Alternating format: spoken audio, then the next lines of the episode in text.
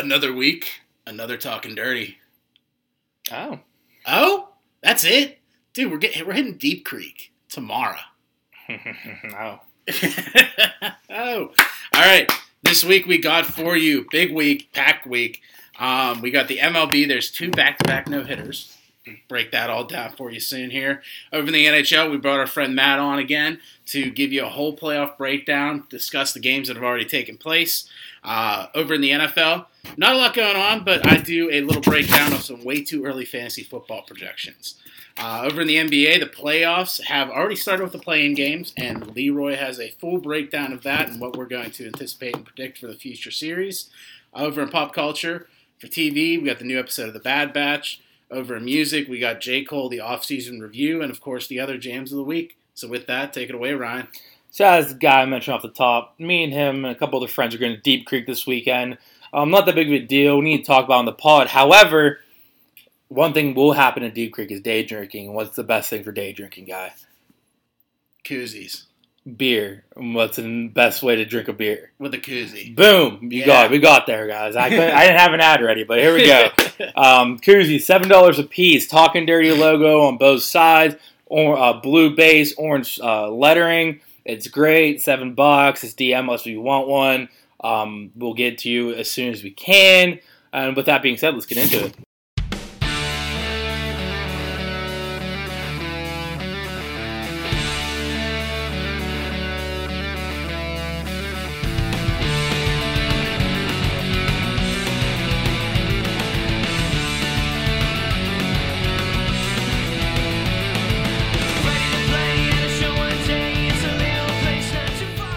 Right, and before we get into it, Ryan, how's it going? Good. Um, just a fair warning to everyone listening. Yeah. There is a Pens playoff game going on as we speak. Game three. Pens are up one nothing in the first. I may be distracted. I may randomly go oh, and I don't want you to think I I- I'm sick or anything's wrong with me. Yeah. I'm just watching playoff hockey, which is amazing. But also, if when you're one of your teams are in it, it is a straight up a heart attack every two seconds. Mm-hmm. So that being said, guy, how are you doing? Uh, I'm doing all right. I'm ready for, as we mentioned, Deep Creek this weekend. Yes, it's Gonna gonna be slug fun. some brews. It's gonna be a good time. Uh, I've been working a shit ton at work. Um, it sucks, and this is the first weekend I've off in a while, and so Mhm. I'm going to be Balls a to the belligerent Yeah. all weekend. Nice. So don't expect me to come Dude, up. and it's like beautiful weather too. eight degrees and sunny every day. Yeah. It's fantastic. Uh, You're not, but we're, a couple of us are golfing before we even get to the house. It's gonna Yeah. great. It's gonna be a good time. But Matt, how are you doing? Because Matt is in gonna be in this first segment with us. He's gonna talk hockey at the at the tail end. I am good. Robot Matt. He's in playoff hockey mode. He's like basically a walking computer right now. So uh, yeah, we're gonna get into some headlines here in a second. Matt is going to be joining us for the last one, which is NHL this segment, but uh, he will probably chime in the other two. Yeah. Sorry. Let's get started then. MLB leading off. Albert Pujols is back. He signs a deal with the Dodgers for the rest of the season. Go figure.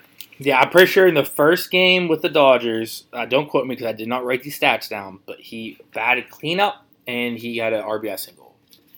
It's weird seeing Pujols in blue because I Yeah, the only two been- teams he played for are the Angels and the Cardinals, and they're both red. Yeah. So it is very weird seeing him in Dodgers blue, but I'm very happy because even though he was a division guy for so long, Albert Pujols is one of the greats, one of the still playing active like goats. So like I'm, Mm. I'm glad to see he didn't have to retire after being like waived. You know, Yeah, he was in. He's the last active player that was in the uh, backyard baseball. I did see that 03, Yeah, right, or yeah. something like that. Yeah, that's crazy. I mean, how old is he? He's pretty old. He's old as fuck. Um, next up, Mike Trout is out for six to eight weeks with a calf strain.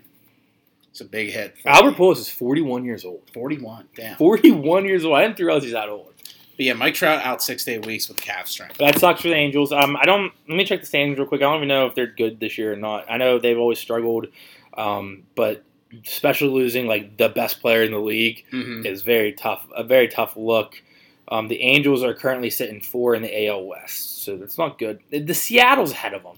Seattle's garbage. Yeah, yeah. So that sucks. not gonna last. That sucks for the Angels. Um, they're probably going to miss the playoffs, even though it's super early still. I don't see them doing making the playoffs. Uh, and then there are two no hitters this week. Corey Klubler, Kluber threw the Yankees' first no hitter since 1999 Wednesday night versus the Rangers. On Tuesday, Tigers pitcher Spencer Turnbull, Turnbull threw one against the Mariners. So far, there's six no hitters, and the record is seven, and it's only May. yeah, Matt, go ahead, chime in. I heard today that of these six no hitters, on like three teams have been involved and been the ones that are no hit. But I don't know if that fact is true. Like the ones who didn't get a hit. yeah, Um, I actually that's a good stat. I don't know. If, I don't, Wait, I so can't it's like against the teams? Like yeah. Yeah. So six no hitters, three of the teams, or probably two each or multiple. Oh, oh, so it was like the teams that got the no hitters. No, no, the team that didn't get a single hit. Oh, The team that the no hitter happened against. that's just rough. Yeah. Um, I also read that I couldn't find the stat when I was doing notes, uh, but I read when the second no hitter happened. Mhm. This is only in the in MLB history. This is only the fourth, fifth time a no hitter happened with a uh, a day or less apart. Really? Yeah, because it, it happened Tuesday and Wednesday. So it, it, they're they're like that's like it's very rare to have it back to back like that. Mm. Um, But dude, six no hitters in May, and record is seven. That's crazy. I think um, Clayton Kershaw came out and said that no hitters are great, but at the same time, it's they're bad for the game because oh, this many this early because. Yeah. I mean, with that being, I mean, baseball. One of the biggest gripes against baseball, how boring it is to watch the entire game. Now, imagine one team doesn't get a single hit. Like that Yeah. is, it's cool whenever a no hitter happens every once in a while. But I kind of get what he's saying. When there's so many no hitters on a short period of time, Mhm. it is kind of like boring to watch. You know, yeah. it's sweet whenever it's like, okay, this is the fourth no hitter, and it's middle of July. The last one was three months ago. But whenever there's six in May, there's only been two months of playing. hmm There's already six, and I kind of see where he's going with. But I mean, but regardless, I don't watch a lot of these games, so at the same time, seeing no hitters uh, crazy is is nuts. So the teams that have not gotten a hit this season, I fact checked it. It's the Texas Rangers, the Cleveland Indians, and the Seattle Mariners, and both of those have had two no hitters pitched against them. Yeah, I was gonna say I know Seattle and Rangers were the these two. Well, the Rangers are horrible. Rangers are awful. Yeah. And so the Mariners are pretty bad too, but we just look at Mariners the are more historically bad, but this year yeah, that's true. doing decent. But that'll pro- they'll probably fall off. Probably. Wow. But okay. Moving on though. The A's ownership is visiting Nevada to explore Vegas relocation. Go figure. We kind of projected that Yeah. last week. Yeah, Matt, did you hear about any of that? The A's are most likely going to relocate after this. Well, I mean, not right after the season, but they're playing. The MLB gave them permission to uh, explore relocations. They gave them permission to flirt. because the o- Oakland is not uh, their stadium's trash apparently at the Coliseum I think it is, and they wanted to get a new one, and Oakland won't help them with that. So the A's are like, "Fuck this, we're out." Man, it sucks for the Oakland fans, dude. Like we were Yeah, saying last week, they've just Yeah. been just beaten up. Dude, over they the lost lost the Raiders. Uh, the Warriors moved from Oakland to San Fran, even though it's just Mhm. across the bay. It's still losing a team, and then now the A's. yeah. That's crazy.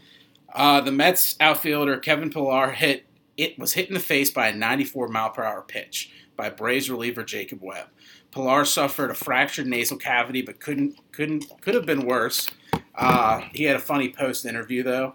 Yeah, Um, his face fucked up, and he was like, "Yeah, I feel fine," I was shocked that I wasn't in the lineup the next day. Yeah, that's paraphrasing, but yeah, it was literally the next day. He showed up to the press conference about it. His nose is swollen, both Yeah, eyes are black, and he was like, apparently, he asked the uh, manager why he wasn't in the lineup the next day. Like, what do you mean? You just got hit bean in the face. yeah, Uh, that, that was a scary play. I don't know if you guys saw it or not, but it was pretty scary at the time to watch it. I mean, he dropped like immediately. That's fucked. Um, I don't know what the timetable is for him, but uh, I would imagine. I mean, think about getting a 94 miles per hour fa- uh, fastball in the face, and then having to get back in the batter box, batter's box again like soon. yeah. I would be. I got hit by a pitch when I was in fucking the first league of kids pitch, and this got. I never was the same. Like I, that's why that's why I stopped playing baseball when I turned 14. I was so timid in the batter's box ever since then. Because every time I got hit by a pitch, it's like fuck that hurts. I don't want to do that again. yeah, yeah. So, but, but I can't imagine being in the pros and getting hit by an actual pitcher. Jeez. Um, and then Padres reliever Keone Kela is out until 2022 after getting Tommy John surgery. Uh, pretty sure he was a pirate last year. It sucks though because he's because the Padres once again Actually, fun fact, you know how I've been on the Padres train this year because I bet them to win the World Series? Yeah, yeah. Just got my Padres koozie in the mail. Nice. It's sick. It has a, an old school logo of like a Francis- Franciscan monk and shit. It's sick. Um, yeah, but it sucks for the depth of the pitching in uh, San Diego, but I think Tatis has went four for four the other night. like, Nice. Good for them. yeah, the Padres are still killing it. Um, on Monday, the White Sox beat the Twins 16 to 4. In the ninth inning, the Twins had infielder Wil- uh, Willians Astudillo on the mound, and the Sox rookie slugger Yermin Mercedes homered a 3 0 count despite the uh, take sign. After the game, the White Sox manager, Tony La Russa, said that the rookie shouldn't have done that and that he needs to be taught about the unwritten rules of baseball. A lot of people, including other White Sox players, disagree with uh, Sox's manager and think that if a rookie wants to get his stats up, that he should be okay. Um, what's the quick thing about this too? I didn't have this in there. Um, I, cause this story all happened throughout the couple last couple days. I didn't feel like going through a bunch of different stories to try to figure out the whole story. Mm-hmm. But I'm pretty sure he, the next day that, that rookie got thrown at, and then the uh, Tony La Russa was like, "Yeah, that's an unwritten rules. It's a teachable moment." That's bullshit. That's fucking bullshit. He, he's your manager. I know he, he's an older manager. He's one of the oldest. He's one of the oldest in the league. So I get where like he he's an old man mentality about the unwritten rules. Mm-hmm. But I, a lot of the White Sox players disagree with him, Mm-hmm. and I agree with the players who are disagreeing with him. Like that's stupid. If he's a rookie, he's trying to pad his stats. It's his first year in the league. If the guy throws an, they have an infielder on the mound instead of a reliever, and he throws a 40 mile per hour ball right down the middle on a 3-0 count, Yeah, you're fucking swinging for the fences. Who cares what the score is? That's stupid. yeah. I, I that, that's like the biggest story out of baseball this last week, and I think it's just ridiculous. I think Trevor Bauer came out because he always chimes in on this kind of stuff, yeah. and he basically said that's bullshit. You're throwing at a guy like that, but he's also very big, not into throwing at people. But uh, yeah, that was all uh, we had down for MLB. Anything last minute? Um, let me check the whatever my headlines here. Um. Oh, CC Sabathia, uh, who rips on what's it called, um, Larusso. Oh, he really? shouldn't Him be too? quote. He shouldn't be a fucking manager. Jesus, maybe some uh, controversy coming to White to the White Sox soon here. We'll stay tuned on that. But let's take it over to NFL. Leading off, the Lions signed Penei Sewell to a four-year, $24.1 million rookie contract. Wow. I mean, smart move. Yeah, generational sure. talent in, in the lineman position. Yeah. And they don't really have anything else, so might as well. Might as well, yeah. Yeah. Might as well retain him. Exactly. And then the uh, Giants went out and they signed former wide receiver Kelvin Benjamin as a tight end. He's a tight end now. I mean, he's huge. It makes sense. His biggest, his I biggest, saw that, dude. I was losing it. yeah, dude. His biggest like flaw was always how big he was. hmm and the Washington football team went out and signed former Dolphins defensive back Bobby McCain to a one-year deal. So helped improve their defense. Bobby McCain's a good player. It's going to be uh, that division is going to be interesting. Yeah, I, I mean, I, I think the uh, Washington football team, that defense alone is going to probably win them, win them the division. I don't know, man. we need to see how the Cowboys. Interesting, We man. also need to see how the Cowboys bounce back with and the Dak back. Giants, dude.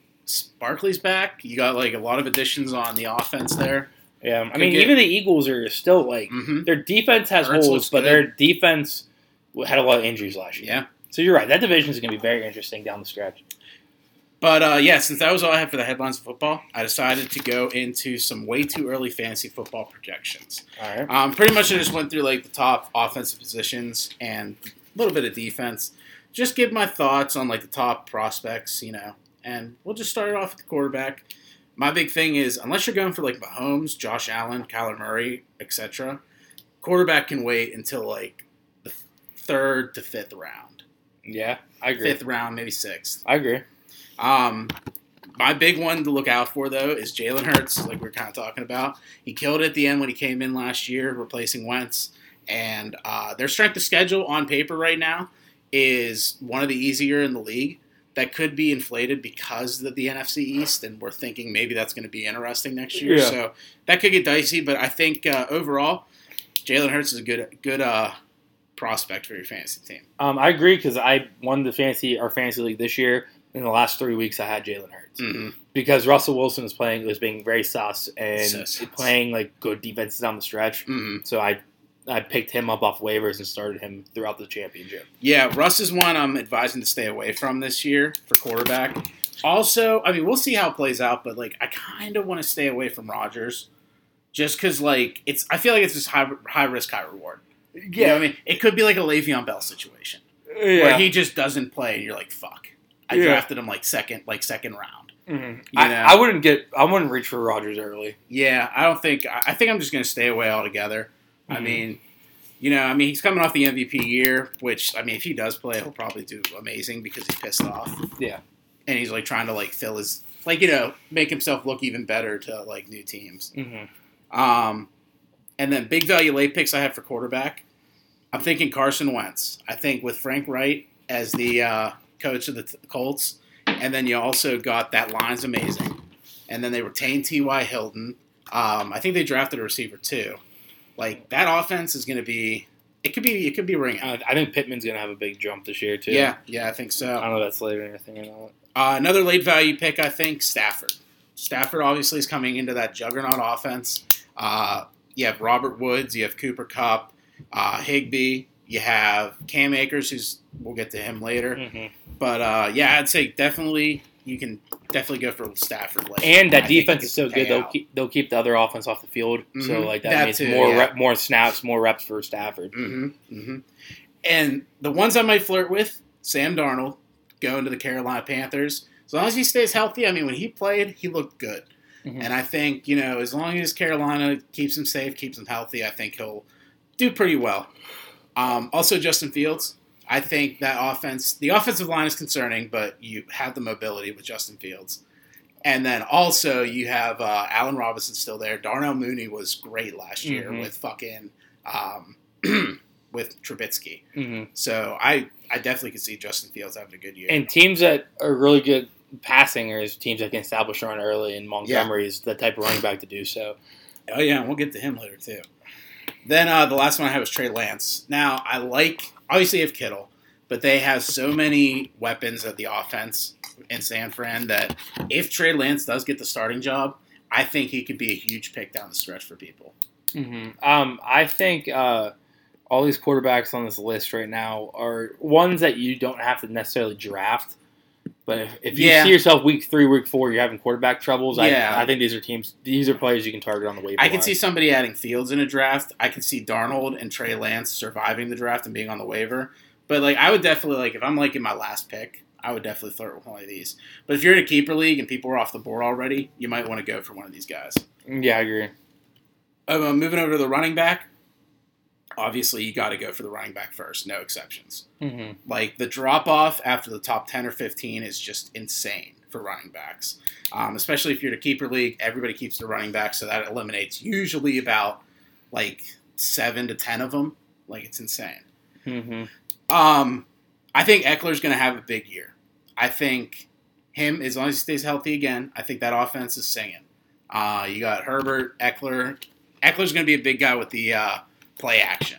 You know, Yeah, he's going to get those screen passes and whatnot, and he's going to be uh, thriving in that area. So be especially big, PPR. yeah, if, if mainly if it's P, if it's a PPR league, then you definitely want to go for Ekeler. Uh, Akers is also on my list, so he killed it at the end of last year, uh, especially in the playoffs, and I think that's just going to continue this year. They got rid of Malcolm Brown, um, so there's definitely some more. There's definitely more space between the one and 2 Mhm. uh, for the running back position there in Los Angeles. So I, I like Cam Akers as a pick. mm, I think he's I think he's worth going pretty high for. Uh, I'd say I can see him being like fourth round though, fifth round. I can see him being third. I might even flirt. I'm in a keeper league, so I, if he was on the board, I'd probably go first or second round.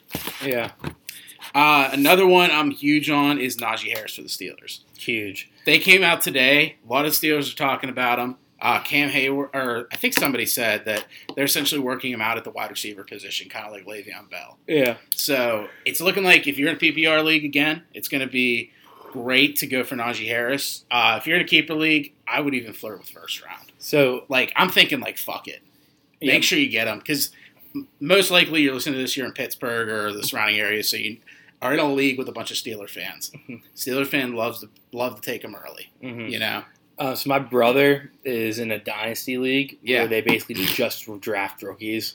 Yeah, yeah. And I've heard of those. first overall pick is already telling everyone that he's getting to G Harris. Yeah, I'd do that too. Mhm. It's a smart move. Um, but yeah, especially if they work him out at the wide receiver position, he could be a PPR machine. Steelers love to do the ground and pound running, so he'll get the attempts at the very least. I think it's a good idea to go for him. Um, I'm also very big on DeAndre Swift. Had a pretty good year last year. He was hurt a couple of times, but if you have him, I'd recommend keeping him. If you're in a keeper league, if you don't have him, then I definitely recommend going out and getting him.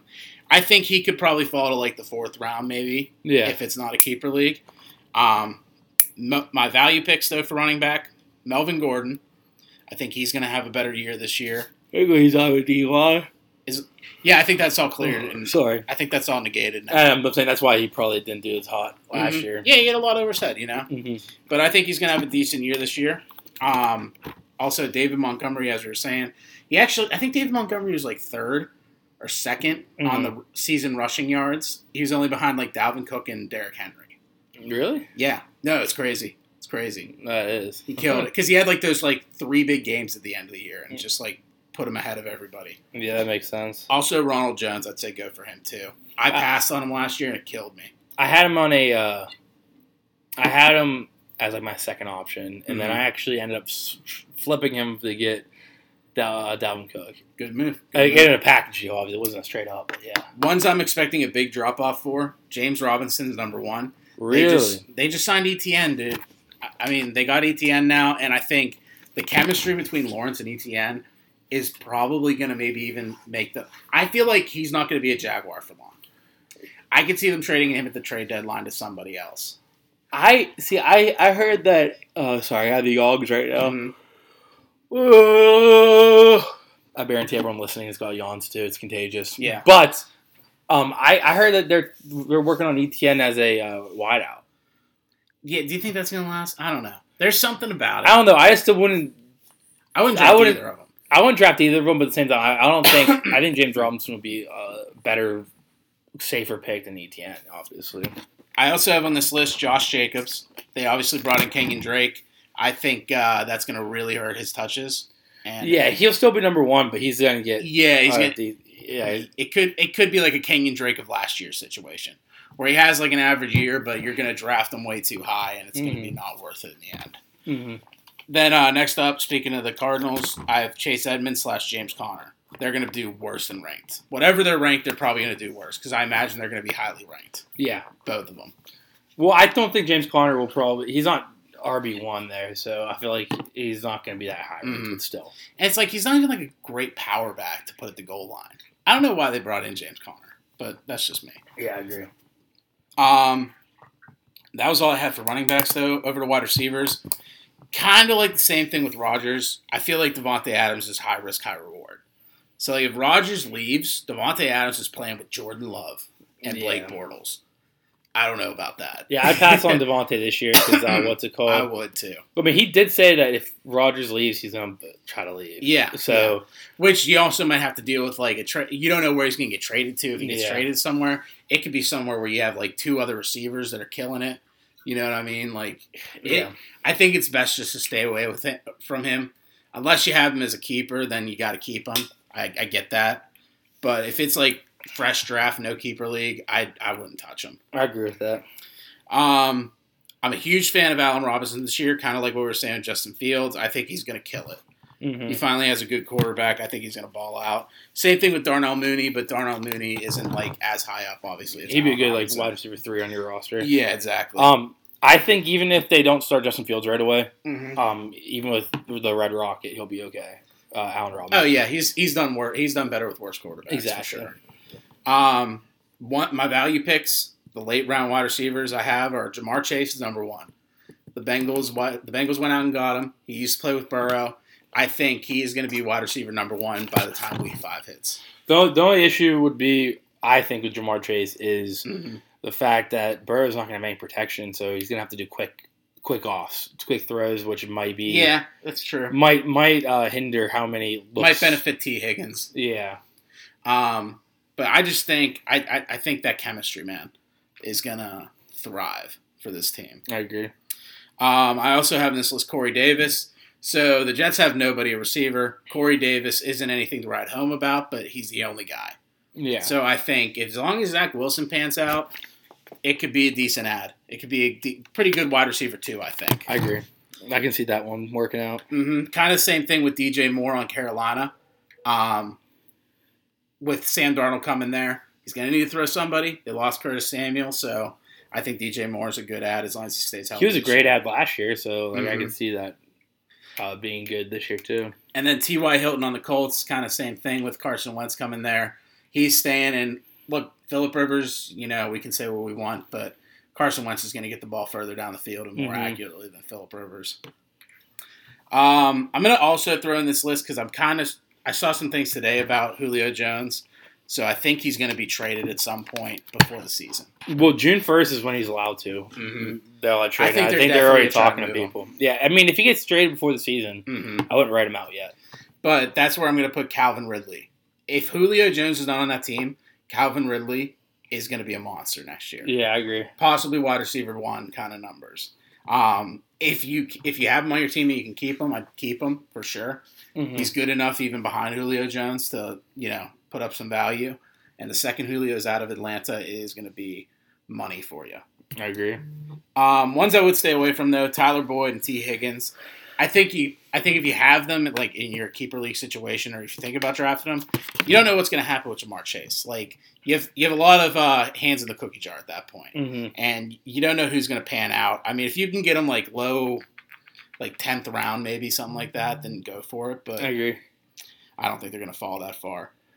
But uh, that was all I had for wide receiver. Um, I just mentioned a second ago. I think Michael Pitt, Pittman. Mhm. I think might be a good, a good late too, round yeah. pickup.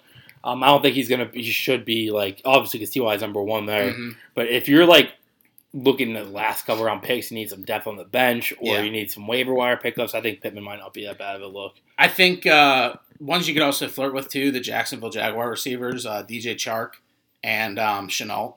Mm. Ooh, about Courtland Sutton? He missed all last year, pretty much. Yeah, yeah, I think too. People are forgetting about him, so I think you can try to. You can probably get him like third, fourth round. He could end up being like a first round. Here's my thing: in I wouldn't go third. If I got him fifth round, I'd be happy. I just don't trust Drew Lock yet. Yeah, it's true. You know. But if they get Rodgers, maybe. But if they got Rodgers, then yeah, game over. You're set. hmm Um, so then moving over to tight end.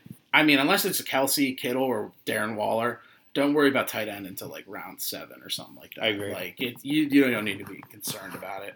Uh, the ones I'm big on this year are Noah Fant on the Denver Broncos. hmm He did well last year with uh, even Drew Lock. Kind of like what you're saying. If Rodgers does end up going there, that'd be insane for him. No, definitely.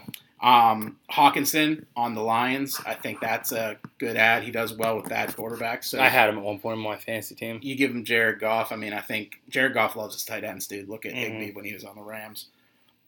And then also Higbee with the Rams for Stafford. I think that's a great move as well for tight end later in the draft. hmm Kyle Pitts will probably go earlier. I'm thinking Kyle Pitts will go third round for a lot of people. I, th- I was thinking second even Mm, because I mean he's been evaluated maybe as like the depending on what kind of league you're in. going into the actual NFL draft. He's evaluated as like the most athletic on the Yeah. board. Yeah. So I can see people.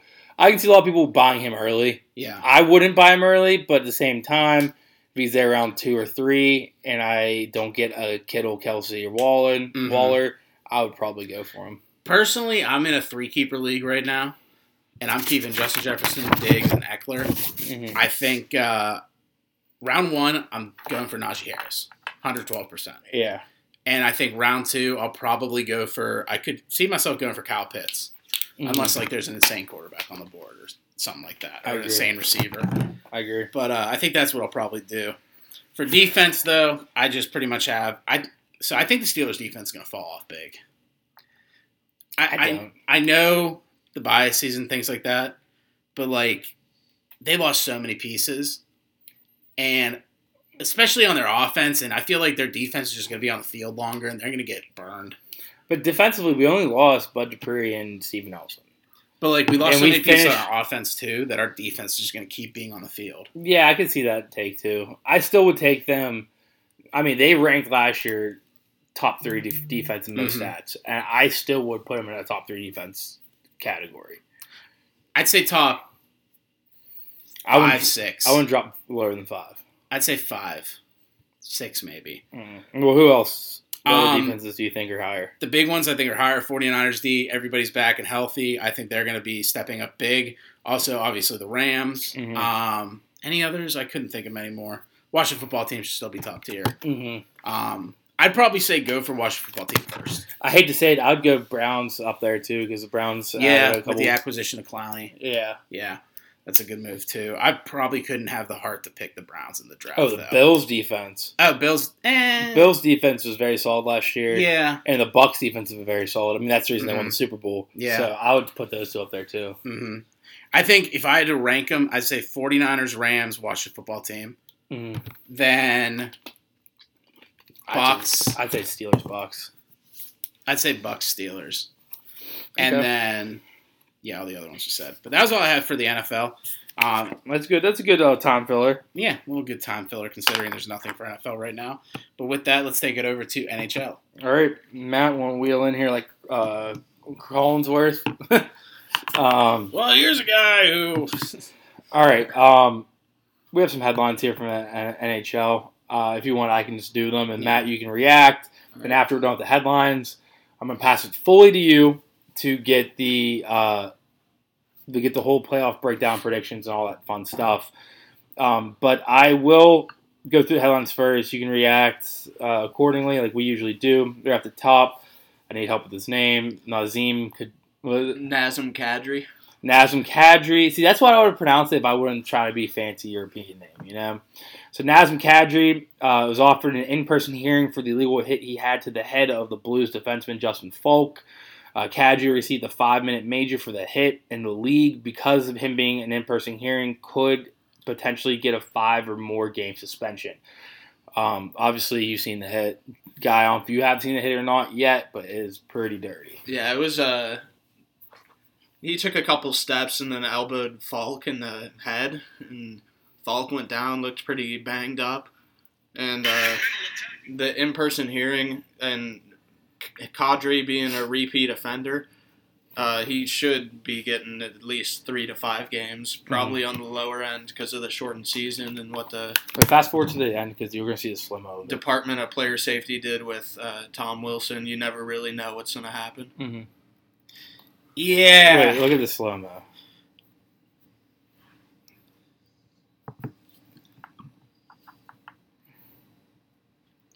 I think it's a slow mo up here soon. At first glance, I feel like Wait, it's kind of cheap. yeah, wait till the slow mo comes. He looked kind of el- led with the elbow or the shoulder.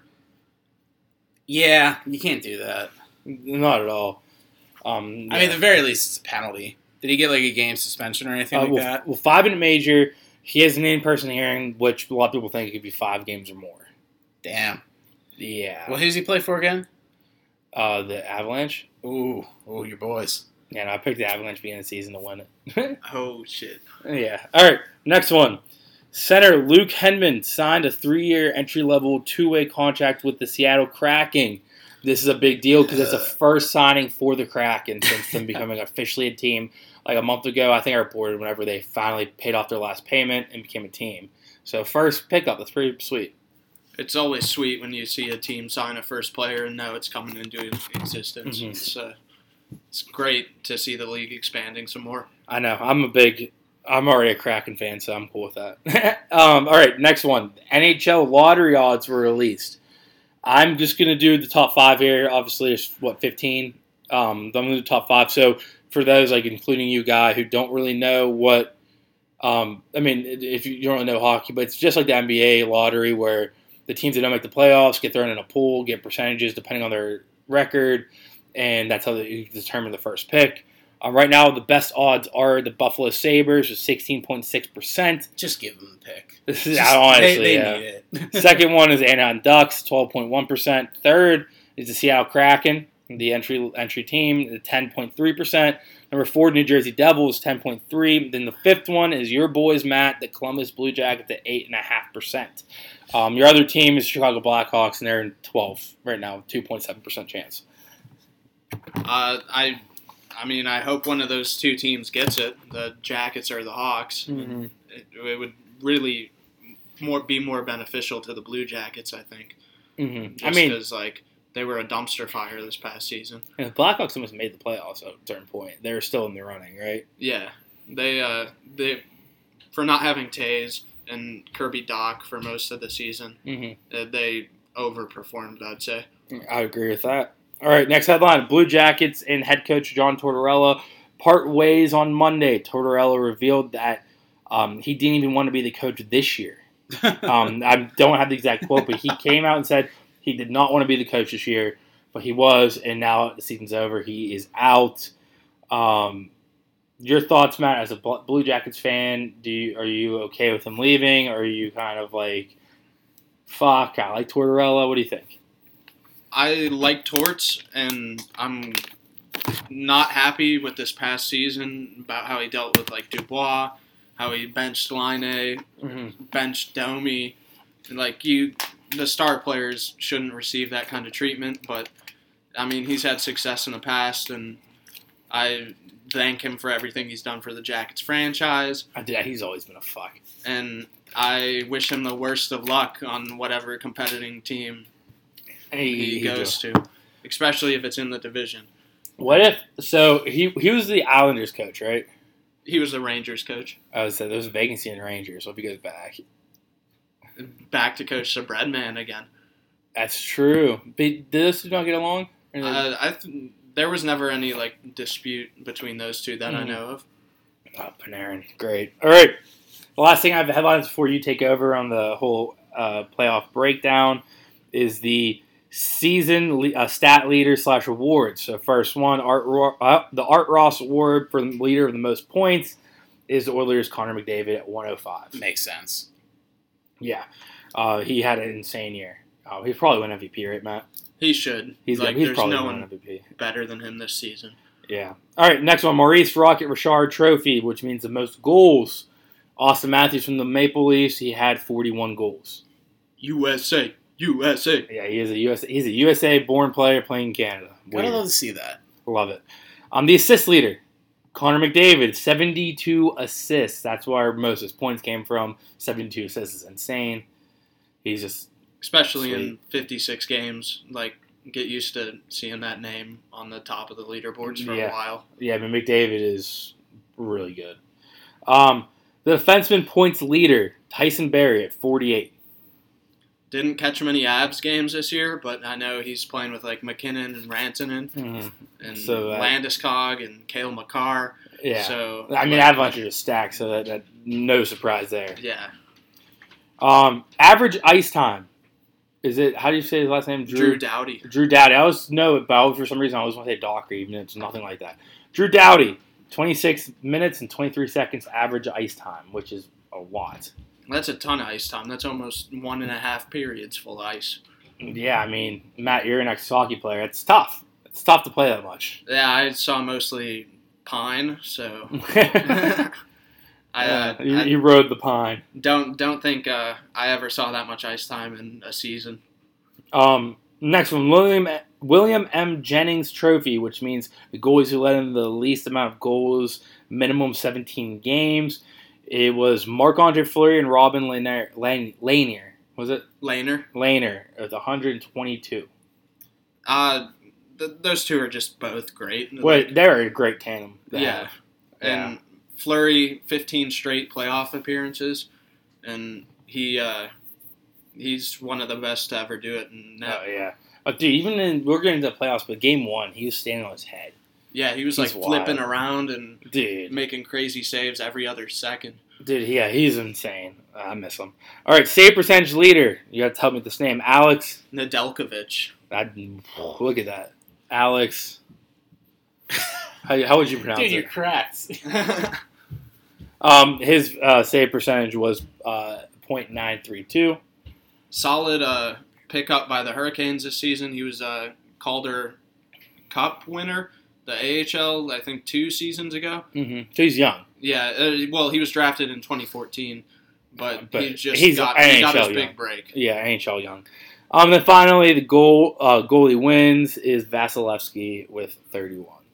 With a team like the Lightning, even without Cooch and Stamkos, Mhm. like, and the defense of Hedman and a couple other guys, but like Vasilevskiy, He's just shout out to him. I mean, he's a reigning Stanley Cup champion. So, all right. Speaking of that, Matt, if you want to get into the playoff picture, what's going on, give, give everyone an update, your predictions, all that fun stuff. You have the floor. Um, me and Guy will chime in when we can, but this is this is where you shine, buddy. Get into All right. Starting with the North Division, we got Toronto and Montreal. Uh, I think Toronto's going to win that one in six. They start tonight, I believe, and Wait, Guy, where, do you know where our predictions went? should be a good season or a good playoffs for this North Division. Uh, Edmonton fell to the Jets last night, uh, four to one, two empty net goals by Winnipeg though. But uh, I I have Edmonton winning in six. They were my team to win it all last year. I'm still rolling with them because of McDavid. Oh, he's he's great, but they're not they're not going to win. Yeah, I don't think they're going to win the cup. I'll get to that later though. Um, I, yeah, I can't find our predictions, but we did it, and it's, this is gonna be way better predictions. Just a warning to everyone listening. And uh, in that semifinal, I have Edmonton beating Toronto. I could see that going either way. But like I, I think Toronto will be a favorite in that series for Yeah, sure. I agree. Uh, let's go to the East Division now. This hurts me to say, but I had the Pens winning in five. Because right- the series or the whole like the series right here, the just Islanders. against the Islanders, Pens in five. Quick updates: thirteen minutes left in the second. The Pens are still up one nothing. Shut up, Siri.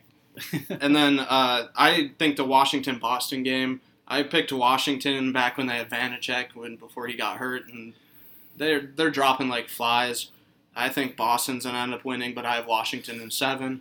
Got the Pens beating the Capitals, and the Pens going to the semifinal against. Uh, I'll get to that later as, As well. as a Pens fan, I really want the Capitals win that series because I think we can handle the Caps. I Boston scares me. Boston always somehow has the Pens number. Yeah, that's true. There was a there was a stat this year during regular season, our last time playing. That was the first time the Pens beat the Bruins in Boston in regulation since like 2013, Holy. Jesus. or maybe October 2016. One of the two, either 13 or 16. Regardless, that 16 still five years. So that they scare me. They they really do. Yeah, I'd be afraid of Tom Wilson too, though, because I would be really he's a dirty player. yeah. I, I do worry about him, but at the same time, I feel like we can handle the Caps when we can't really handle Boston. I feel like you have a better chance beating any Caps goaltender than Tuukka Rask. I, I, I, that's another good point. And now let's move on to the West Division. Uh, I got Colorado in five. That one looks like it might end in four, honestly. Like, MacKinnon is just a beast. Rantanen, Makar, he's been making people fall on their ass, like, every time he touches the puck. And Colorado, like, I think they're going to the Cup Finals. Yeah, I mean, I've been I've been big on Colorado all season. Obviously, I want the Pens to win, but at the same time, I think early on I was like, watch the Avalanche this year win it. So I wouldn't be mad. I mean, obviously, I'd be mad if they beat the Pens in the Stanley Cup, but at the same time, I wouldn't be that mad because I've also predicted it. I mean, I'd be mad if they beat the Pens, but if they beat anyone else, I'd be pretty pumped. Yeah, like they're they're fucking good. But in the Vegas Minnesota series, I decided to pick an upset here and have Minnesota in seven. Minnesota. Really? What's this? What's this series at? It's at one to one right now. Uh, And okay.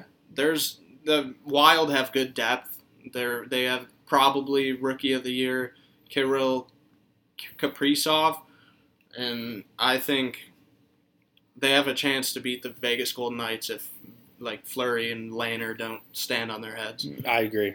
Um, well, And then- before, good. Right before you get into it, I just want to give updates on scores right now.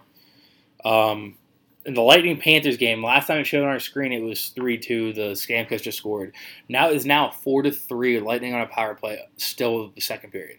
Lightning her up. Lightning are up four three. Nice, nice. And then the Canadiens are up on Maple Leafs right now, one nothing in the first. So Heavy hitting series with lots of goals is what it has felt like. The Battle of Florida? Games. Yeah. yeah, I agree. and Colorado, like I said, is going to beat the Wild and make it to the next, their the final four, I guess. And then to the West Division or the Central Division. I hate talking about this one because my Jackets and Blackhawks they uh, they fucked up this year, and I have Carolina beating Nashville in five. I also could see that one ending in four.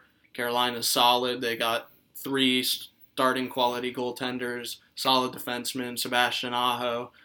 Jordan Staal wins hella faceoffs. Mm-hmm. He's a very like good role player, and he puts up his fair share of points as well. And then in the I battle mean, of Nashville's kind of trash. yeah, Nashville like Any other squeaked in. Yeah, I, said, yeah, I remember when we were breaking down um, the standings near the end of the season. I kept updating the podcast with the standings and the points and stuff, and like the Hurricanes finished with like eighty some points, and the Nashville had like fifty something. Like it's a huge drop off. Like they squeaked in by yeah, facial hair. by pube. I guess it. yeah, yeah, that's what I meant to say. And then the Battle of Florida, I think it's every game's going to be really tight, but I have Tampa winning in five just because of the return of Cooch hmm and Stamkos, obviously. And the update I just had, they could be 3-0 after tonight. Yeah, so it's plausible. Yeah, I agree. And then I have Carolina beating Tampa Bay, and I think that could go either way hmm because like Tampa's the reigning champion. They just got two of their top players back. hmm but I think Carolina, it's their year to win it all. And that brings me to my Final Four and Stanley Cup champion matchup. I have Edmonton playing the Penguins. Oh, oh McDavid wait, no. versus Crosby. Ah, shit. Wait, did you mess up? Yeah, I think so. Boo. Yeah, boo me. No, but yeah, what, what'd you mess up? You I- you had that. I right? don't. I don't know the matchups once it gets to the Final Four. Honestly, Oh, you don't know if it's going to be Canadian versus North. I mean, Canadian versus East or anything like that. No, but I. I think, I know I have Colorado versus Carolina in the finals, and I have Carolina winning it all. So I think Carolina's going to beat either Pittsburgh or Edmonton. Colorado's going to beat either Pittsburgh or Edmonton, depending on how the matchups work out. Boo. I'm sounding like an idiot now. I'm sorry, Boo. boys. Boo. I mean, the Pens are going to win it all. You can just, you, you, we could have saved ourselves so much energy right there and instead the Pens are going to win it all. But they probably will. But I, Nah, I, probably I, not. I hate to see it, and I don't want to pick the Penguins. I'm just kidding. I'm being a homer. You, you know more about hockey than I do. I'm just being a homer. Um, no, but I like I like that breakdown. Is a hell of a lot better than ours. Yeah, tons better. I think Kapanen just got hurt No, in the game. Yeah, I think he just got hurt. fuck you. Uh, I'm sorry. I'm sorry. We had a great offensive stand though during that. But uh, all right. Anything else for NHL though? No, thank you, Matt, for coming on and making us sound a little bit better at hockey because we don't know shit. Thanks, boys. Last time I was, uh, my predictions weren't the best, but hoping for better this time. Oh yeah, we got. Yeah, send me what you have predicted, and we'll try to keep track of it. Yeah. All right. All right, cool. All right. Good shit. Let's take it over to NBA. Later, he gets the rebound, passes it to the man, shoots it, and boom goes the dynamite. All right, NBA. Mm, bop, doo, bop, bop, doo, bop. Playoffs, baby. All right, well, playoffs are here, as as he just said. We got a big one for the NBA this week. Um, I'm gonna get into some headlines that's not playoff related first, um, and then fuck the bit deep three, whatever I call it. We're going straight into the playoff headlines, Wow. playing game recap, predictions, and I end the segment with a something I did last year that I thought was pretty funny. Uh, I went through my preseason predictions hmm and said what I got right and what I got wrong. I did it again today.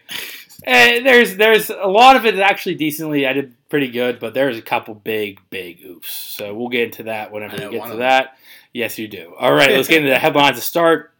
Damian Lillard says it's either Joker and Embiid for MVP, but he would give it to Joker personally. Quote, he's been dominating from start to finish. Later in the quote, he said, I don't see how you don't give it to him or Embiid, and I would just give it to him over Embiid because Embiid missed games, which is what I've been saying, which a lot of people are saying. That's why Mhm. Joker's a favorite.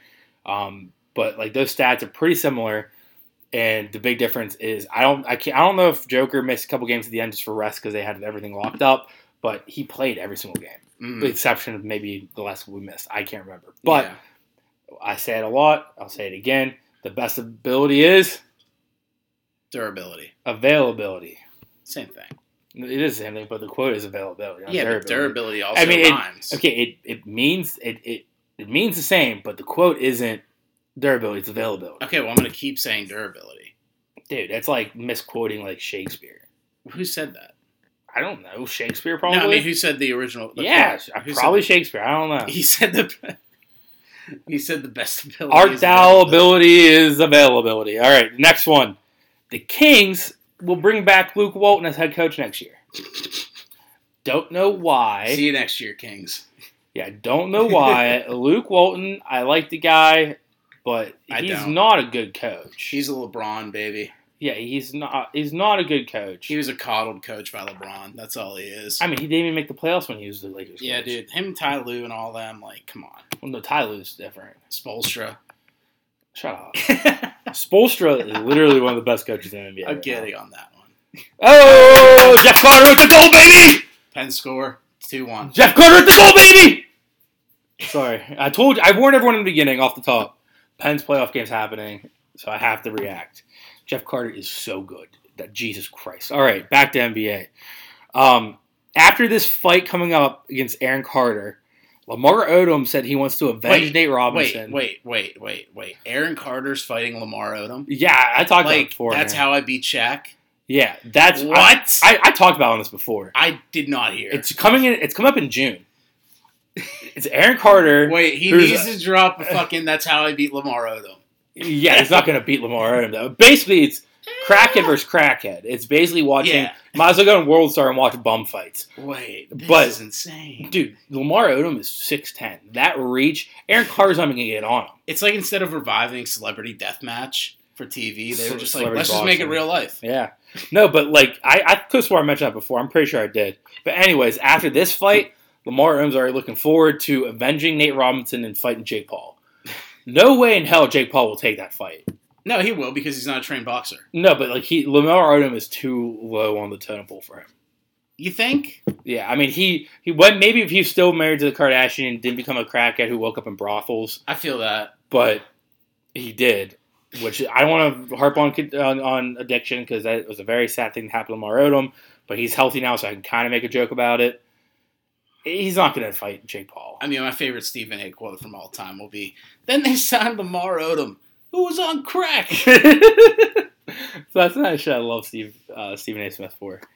Um, all right. Uh, speaking of brothels and prostitutes, hmm Marv Alberts is retiring after this NBA playoffs. A legendary broadcaster who uh, notably bit a prostitute one time. Uh, I'm sure everyone knows about that story.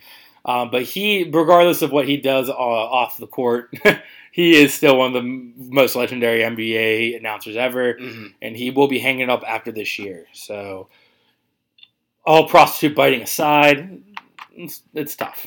Yeah, it's whatever. All right, can I have two quick Heat headlines back to back? Yeah, it's permitted.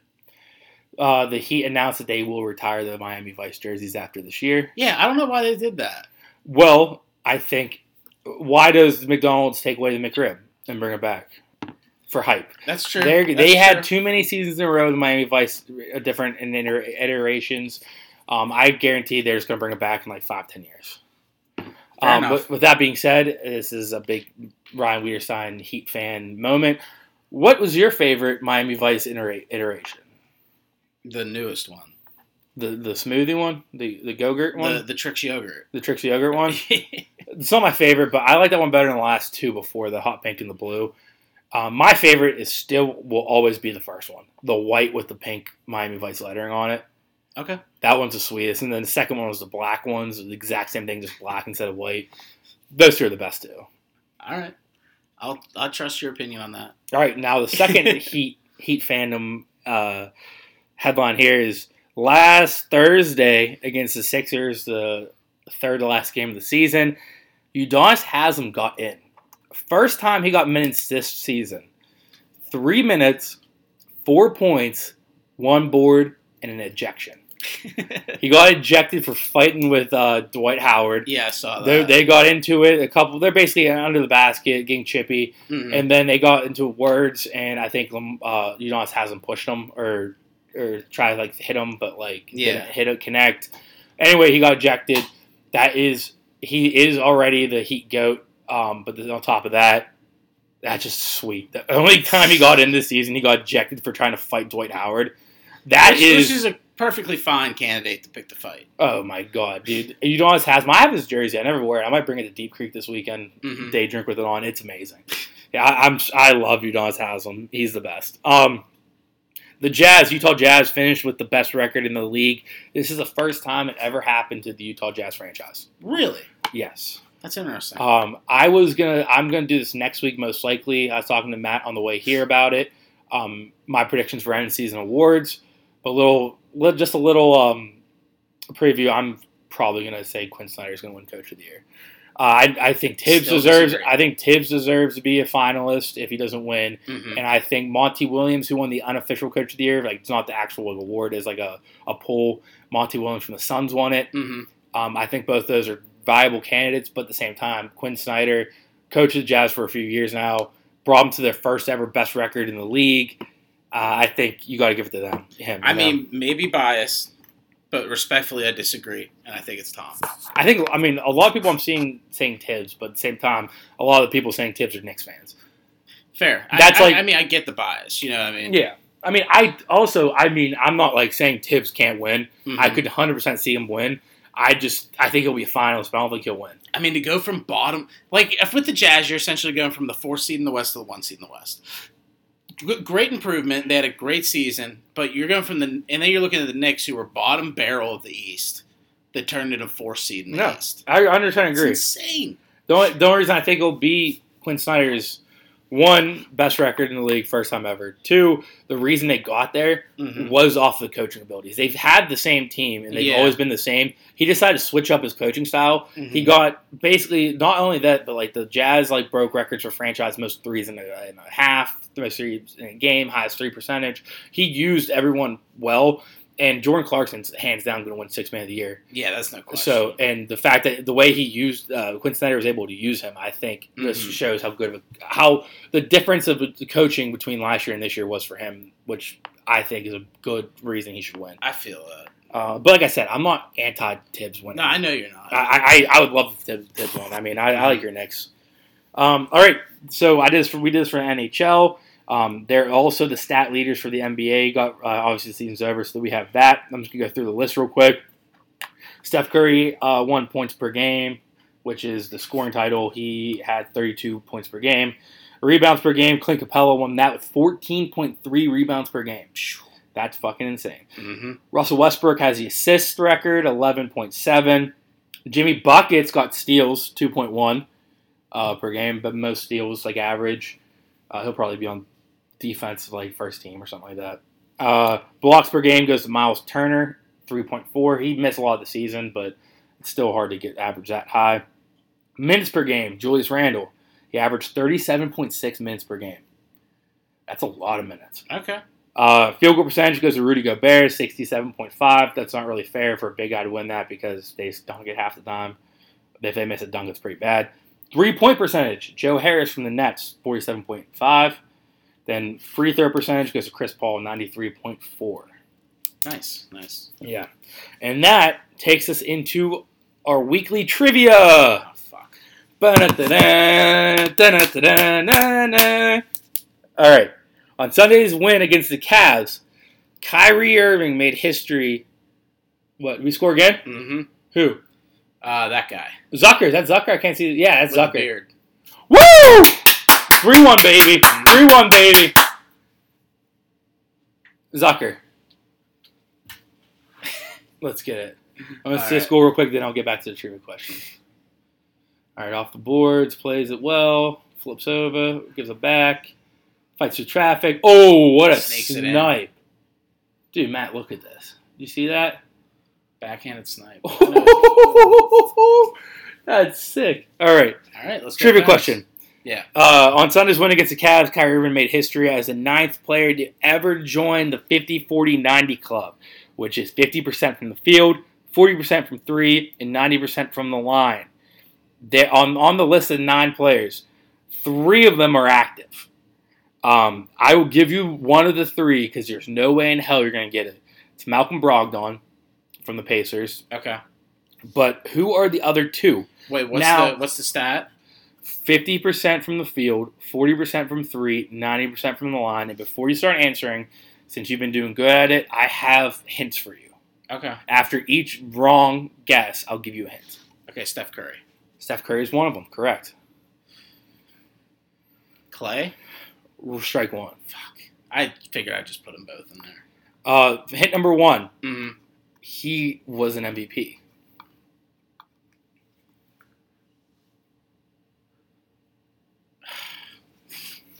I don't know if that helps. I mean, I'm trying. about- just go through the who won MVP. Kevin. Durant. Yes. Okay. All right, you got it. That's it. You won. Oh, I won. Yeah, I just need him too because you're not getting Malcolm Brogdon, so I gave it to you. Oh, there's nobody else on the Oh, list. well, the other people on the list are like Larry Bird. Uh, there's a couple other people like that. I didn't Okay. screenshot it, but I just asked for the actives: Malcolm Brogdon, Steph Curry, and KD. Do you want to know your third hint was? What? If you say you guessed James Harden or something like that, hmm I would have said uh, he was one of Steph's teammates, which already had Clay off, so Yeah. it'd be pretty easy. All right, well, congrats, you got one. Uh, All right, let's go. You've been on a roll. I think you got last three. Yeah. Yeah, I've been looking up. But I also been giving you like super mega hits. Yeah, you have. All right, the last headline before we get into the playoff stuff is the Hall of Fame enshrinement was this weekend. We saw KG, Tim Duncan, and Kobe get in. Um, I, d- I didn't really watch it because I was working, but KG spoke first. He gave basically basically said he wouldn't want to be enshrined with anyone else except for those two big Mhm. guys, two great guys. Um, Tim Duncan had Pop there in person with him, Nice. and him and Pop, like I think, started crying at some point because he was like, "This basically, like, my whole career is for you, man." And then Kobe, obviously the sad one, Michael Jordan introduced it, and Yeah. Vanessa Bryant spoke, um, and his daughters were there too. So it was pretty sad on that, but don't get too into into that because uh, the 2021 class has been announced. Ooh. Um, so Okay. for NBA players who made it, Chris Bosh, my boy, I love it. Chris Bosh made it. Uh, Paul Pierce, we all kind of we both kind of predicted that. Um, Chris Webber.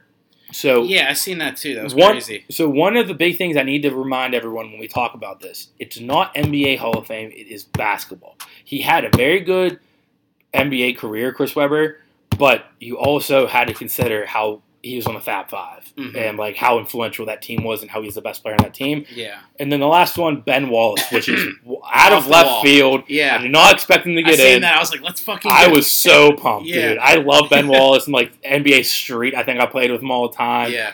Uh, the big fro. I think he was in the Malice in the Palace fight. hmm Um, big Ben Wallace guy, and I'm happy to see him made it. I did not expect that though, Yeah, we said that last week. We were like, we hope Ben Wallace just makes it in somehow, and he did. and it and he did. That's great.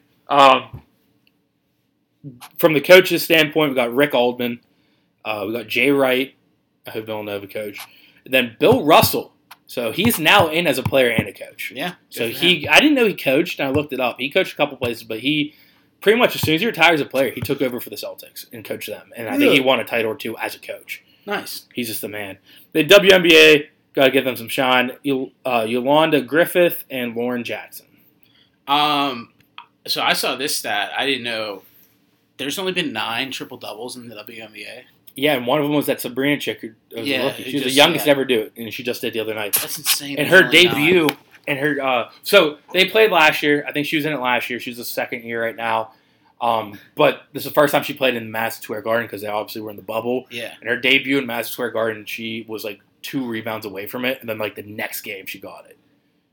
She's pretty good. I couldn't believe that that was the stat. I mean, like, you know, jokes aside, I, like it's just kind of crazy. Like all the years. I mean, how many years has the WNBA be a thing, been a thing? Like twenty. Something like that. Probably a little bit shy of it. nine triple doubles. That's wild. Like, Which- have, how many? Do they have the same number of games this season? Uh, No. Eighty. No. Oh, I think there's less because they played during the summer. They, they just started. gotcha. Um, I think mainly, be, I feel like that's the thing. I don't know. I'm not a big at WNBA expert. Yeah, but, yeah. Um, I think maybe it's a thing because there's not like a person who's so athletic like LeBron or Russ who can get it. or- yeah. Yeah. So it's usually the best players are either guards. Most likely, most of the time they're like guards. yeah. So they can get the assists and the, the the scoring, but they're not going to get the rebounds. The Sabrina, she's, I mean, she was like Kobe's like, uh, like met, mentee. protege. Yeah. Yeah. So like she, she's like the has the mom mentality. That's why she's so good. I have one of my really good friends from high school is obsessed with her, and he actually has her jersey and watches every WNBA game she's in. and he's and when he's, he's I saw him. He live tweets everything. Yeah. Like it kind of sucks. I muted him at one point because he just live tweets shows. Like if I was like late and watching Mandalorian, I would just like fucking look on Twitter. He's like has a thread going. Mhm. No one likes him either, so I don't know why he keeps doing it. Um, all right, we're gonna get some headlines that are playoff related now. Um, so Donovan Mitchell, the Spider, is now practicing, and he is hopeful to play in Game One. Okay. Okay. Yes, their, their opponent is still to be determined. We'll get into that in a second here. Mhm.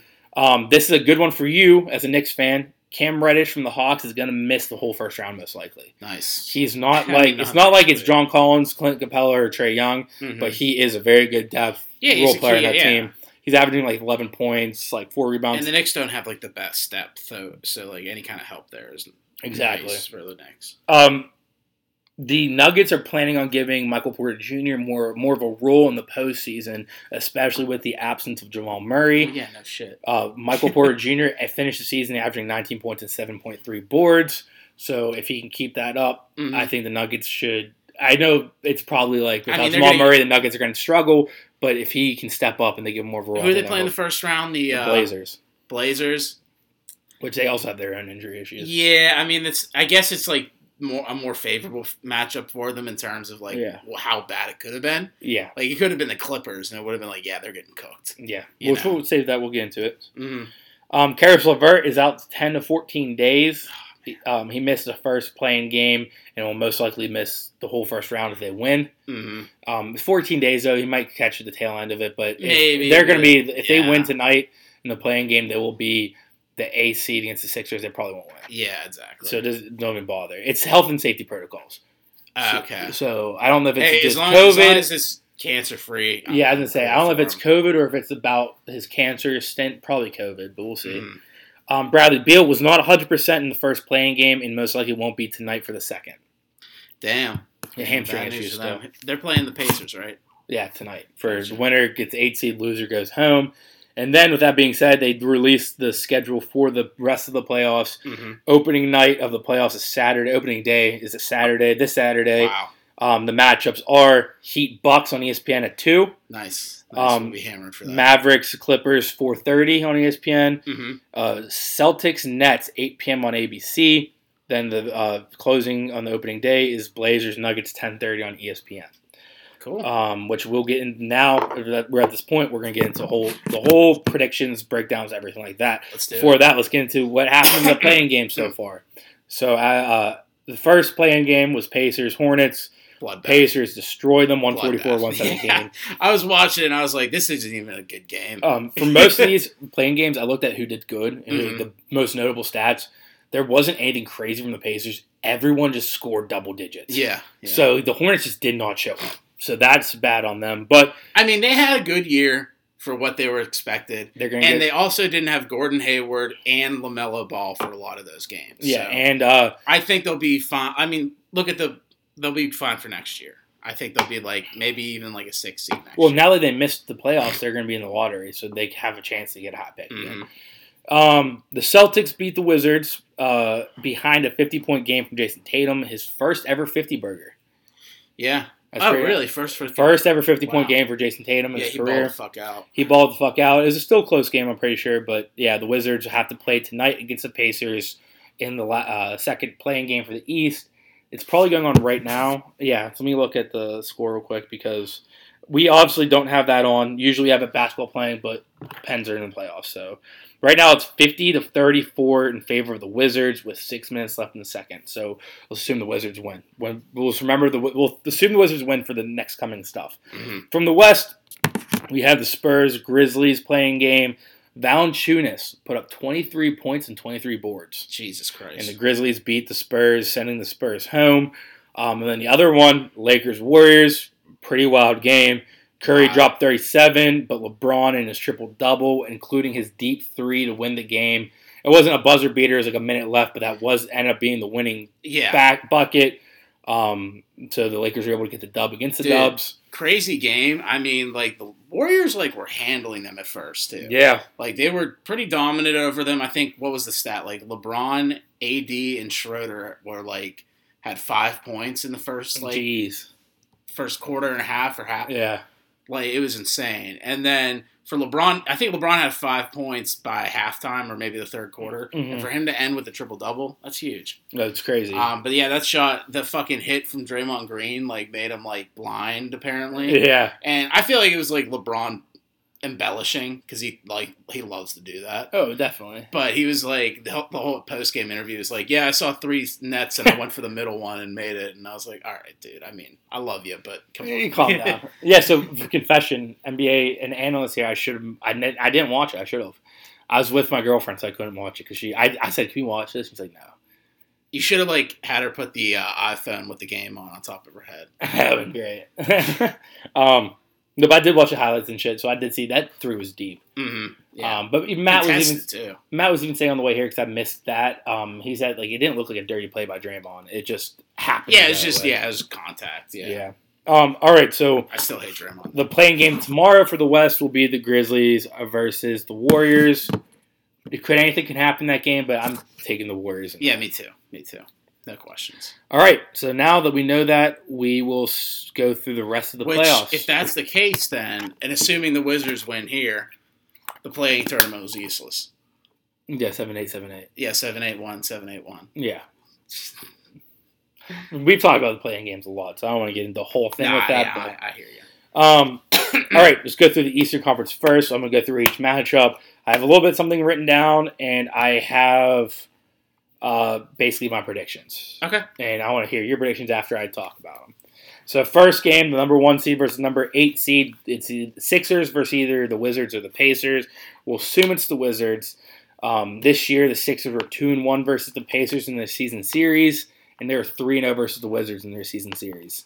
Um, if it's the Wizards, I, I think the Sixers should be able to handle them pretty easily, um, especially if Bradley Beal isn't 100%. And I would say it's They're gonna not going to have an answer for the Sixers for Embiid. Yeah, and I, I think it's going to be Philly in either four or five, probably four. I think Probably it's four. be a sweep. I think it's going to be Yeah. a sweep. Maybe they'll get one game.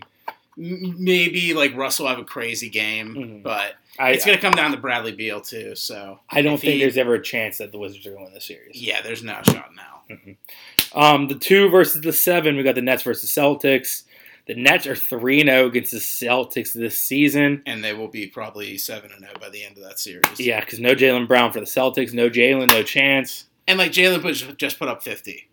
Yeah. Like he would have to do that for four games if they're going to win that series. So I have Nets in five. I think there's going to be one game that the Celtics get where Jayson Tatum Maybe. to do something crazy. maybe I still think it's going to be a sweep. Uh, I mean, I, I could see it being a sweep, but I'm going to go Nets in five there. The three versus six, the Bucks versus the Heat. I'll hear your take first. So the season series is two one in favor of the Bucks. Both teams had minor changes since the last time they saw each other last year. Uh, last year, the Heat won in five. Um, Look at you trying to fluff this up. let's stop. Just let me do it. I think this is going to be one of the best series in the uh, in the playoffs first round, just because of what happened last year. Um, with that being said, Heat in four. Just kidding. I think I honestly taking off my fan bias here. I'm gonna go Bucks in six. But if the Heat do win, I think it's gonna be Heat in seven. It's not gonna be what it was last year. I don't think it's gonna be uh, a five game four sweep or a five game series win for either team. I think if the Bucks win, which is the more likely outcome, it's gonna be six four two. I think five. You think five? I think I, five. I see. I disagree with that. I think the uh, it's the Bucks year, dude. I, I mean, I do think it's the Bucks year. That's why I think they're going to win uh, in six games. But however, I think the Heat play. I think the Heat play uh, the Bucks pretty well. Yeah. So I think I mean two one in the series, mean, I hear season series. I just two one in the season series. It's not like they got swept in the season series. and I Jimmy think, buckets will probably prove me wrong, and I hope he does. I mean, like I I like the Heat. I like the Heat. It's just I I just don't see it. I just don't. All right, we'll see. We'll see. You should write down your predictions. I have mine written down All right, dude. Because I just want to compare. Dare to compare. right, what was uh? All right. Sixers and four. Then Nets and four. Bucks and five. All right, right right next to it. I have Sixers and four, Nets and five, Bucks and six.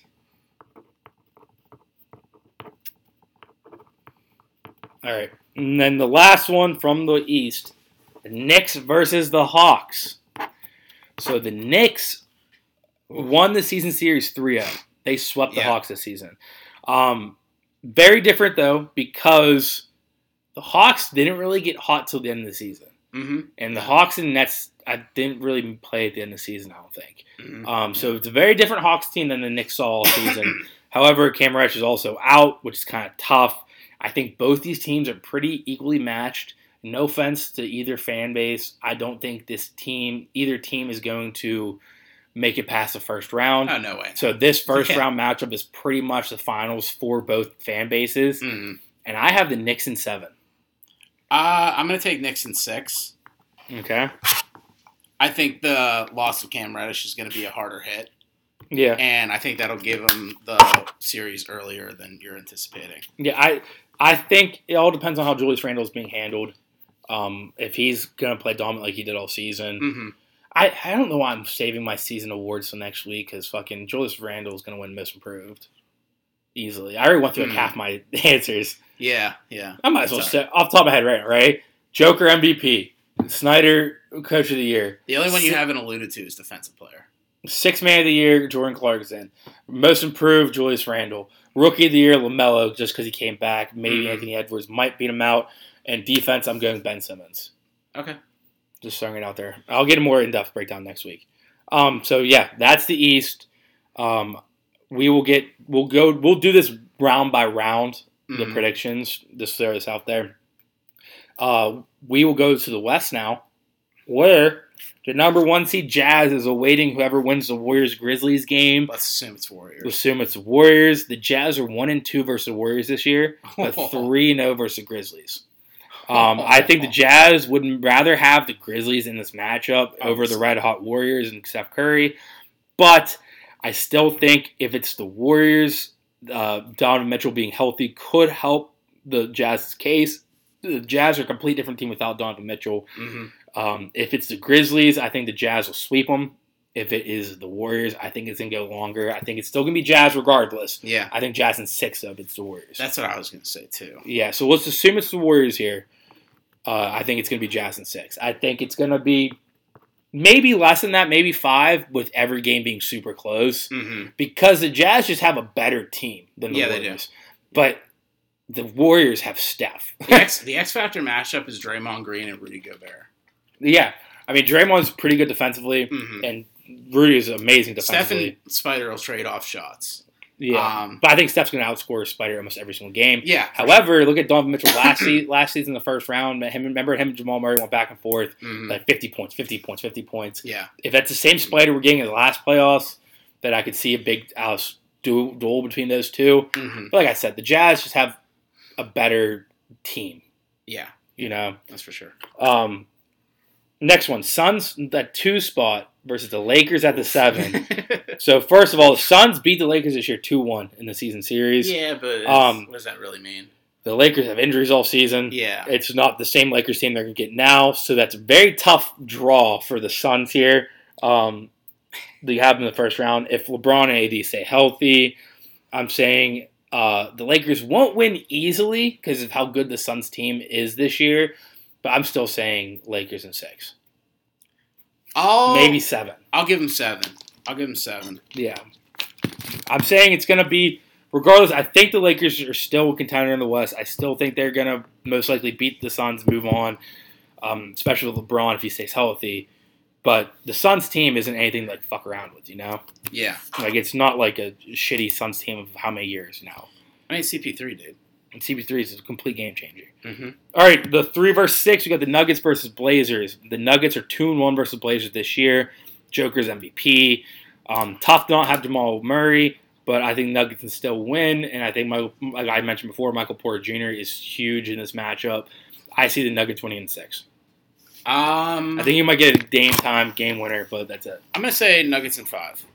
I, I was I was between five and six, but I I'm trying to give the Blazers a little bit more credit than that. I just think Joker's gonna go off here, Yeah, and they're not gonna be able to contain Joker. I, I, I agree because I mean, Nurkic is the only one really they That's have it. down low, and then you also got Aaron Gordon now on the Nuggets. Like, Mhm. they're not gonna be able to handle both of them. Yeah. Um, then finally, the last matchup of the of the first round: the Clippers versus the Mavericks. The Uh, Clippers are one and two versus the Mavericks this year. So Mavericks have the season series. Yeah. This matchup is all about individual performances in my mind. If Mhm. Kawhi plays and playoff P doesn't suck dick, it'll be very hard for the Mavericks to win this. And so I'm saying Clippers in five. I think you're going to have this matchup was the first round last year, and it was uh, Clippers in five because Luka had that crazy buzzer beater. Yeah. And was- I can see Luka having an insane game one of these games Mhm. and getting a win, maybe game two or three. But I think the Clippers won't have any real problem with the Mavericks. So I'm doing Clippers in five. I'll say I'll say Clippers in six. It, it, this one, I, the Clippers are weird because which which Paul George is showing up. Exactly. You And- know? It's also weird because the Mavericks won the season series, but how many? I didn't look in this this part of stats. I just looked at the games. How many of those games did Kawhi sit out? You know, or how many? The Clippers struggle with health issues too. That's why they're the four seed. Mhm. and not the one or two. Uh, they this is not the same Clippers team like the Lakers. This is not the same Clippers team you see during the regular season. yeah, When everyone's back and healthy, it's a completely different team. it just comes to playoff P if he shows up or not. Yeah, I agree with that. Um, ball- I'm thinking he's not going to show up that well, so I think it's going to be Clippers in six. I think he will show up because he had a bad outing last year. I think he's too good of a player to consistently have bad playoffs. See, I mean, I he didn't have consistent bad playoffs. When he was on the Pacers, they made they played the Heat How long really ago well. was he on the Pacers though? I mean, seven years. That's not, that's it. but like, here's my. I think he's just too soft. yeah, I think he's too soft to. uh which is why he's going to let all that like. uh uh What's the word I'm looking for? He's like all that adversity is just going to come crashing on him, and he's not going to be able to perform. I, I can see that. Um, all right, that's all we have for the playoff predictions. Let's go through it real quick. Mm-hmm. Um, I have Sixers in four, Nets in five, Bucks in six, Knicks in seven, Jazz in six, Lakers in six, Nuggets in six, Clippers in five. I have Sixers in four, Nets in four, Bucks in five, Knicks in six, Jazz in six, Lakers in seven, Nuggets in five, and Clippers in six. All right, now let's get to my favorite segment every season, and it's looking at my preseason predictions Mm-hmm. And seeing how they stand it up to the test of time here. Um, from the East, we'll do the East first. My finals contenders in the beginning of the season were the Bucks. Okay, they can Still still, contend. Can still contend for finals. Mm-hmm. The Nets, yes sir. Yeah. The Nets are 100% in that category. And last one's the Celtics. Oof. So each category, I pretty much have an I, oof. I don't think that's your fault. I, I feel like they had a lot of injuries and shit that really affected them. So their big injuries to Jaylen Brown didn't come till after they were already in oof territory. But they had they had some other injuries throughout the year, right? Kemba Walker didn't play for the full first like month or two. Mm-hmm. Um, they still haven't figured out their big guy situation, Yeah, which is the biggest true. glaring issue they had. Um, Marcus Smart missed some time, but still, I think that they should have been better than finished than seventh seed and have to be in a playing game. So I would give that as an oof as a finals contender. Right. I mean, finals contender. We're talking Yeah, about the top true. teams here That's true. and I don't think they were a top team ability there. Um, so next one's playoff locks. The Heat. All right, playoff lock. We don't have to do a playing game that counts. Yeah. Sixers. They're more of a finals contender, but they still made the playoffs. So technically, I'm right. Yeah, and nobody nobody thought the Sixers were going to go off like that. Yeah, Embiid had a, a career year here. Mm-hmm. Now, my oof for this category is the Raptors. The Raptors struggled a lot this year, whether it be injuries, whether it be discipline issues with Siakam. Mm-hmm. Um, but they didn't. They were like eliminated a, a week or two ago. So as a playoff lock, that's a big oof. yeah, I, I don't fault you for that one though, because I mean I don't think anybody. I think a lot of people off. had that. Yeah, I agree with that. Same take. It wasn't like an off the ball take you had. Yeah, I agree. On the bubble teams, so essentially teams that have been fighting for the last couple playoff spots. In this case, basically fighting to get in a playing game. Mm-hmm. Pacers. Yeah. they're in a playing game. That's a yes. Hornets. Yep. Playing game, yes. Wizards. Playing game. Playing game, yes. Hawks. Made they should have been a playoff lock, but it's not really on me. Yeah, I don't. I- Think, they- yeah, they- they got a favorable- far off the mark. There. They had a favorable schedule near down the stretch to got them the fifth seed. Mm-hmm. Clay Capela went off. They were on the bubble. I still say I would not take that one back. I still would have said they're on the bubble. They just had a favorable schedule down the stretch. Yeah. Um, and they played out of their mind. So I'm not going to take away from their playing ability. But still, I'm not going to give myself an oof for that. Um, I have yes, yes, yes, no instead of an oof. And then finally, not a chance. Not a chance teams, teams I did not think were going to be close to the playoffs. Magic. They had us in the first half. Remember they start off super quick, super, super yeah, good. yeah, it's weird. Not going to lie, they had in the first half there. Cavs, Sexton. Good effort from them. Yeah, Nothing. Pistons, I nailed it. yeah, They suck. they suck. The Bulls, they almost made the playing games, but they didn't, so I'd still win. Now my big oof, the Knicks. The Knicks, I had not a chance. And in my in my defense, no one had them doing as good as they did. Yeah. No one thought about how impactful Thibs would be and how Julius Randle would absolutely kill it this year. I should have maybe in hindsight put him on a bubble team because they got Julius Randle, but no one expected he him to wasn't play as doing good. anything.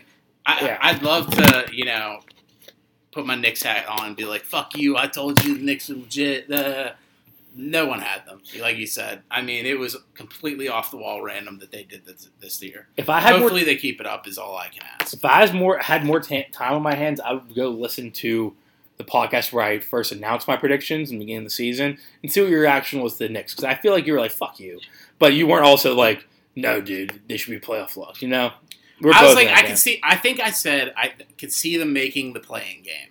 Yeah, yeah. You see, I think you've argued for them to be a bubble team. Yeah, I could. I could said in the bubble team because I thought, you know, with the new coach, they have Mhm. some talent in the Mhm. young, in the young uh, player positions. Um, I thought it could work out, and it went above my expectations. One of, of everyone's expectations. Mhm. Um, all right. Fi- from the West now. Finals contenders. One, the Lakers. So injuries, yes. injuries had them as a bubble team. Yeah, but I still say I would win that one. Technically, they're still one of the biggest finals contenders in the West. I mean, if LeBron is in the playoffs, he's a Finals contender. Yes, and I don't take that one back. Even though they're technically a bubble team, I do not take that one back. I wouldn't either. Clippers. So they're Yeah. not a top three team. However, they still Our are finals team, contenders. Yeah, yeah. They, it, The West injuries. is different. Yeah. You know, They had injuries, which same with the Lakers, why they went from like top three to like what they're four.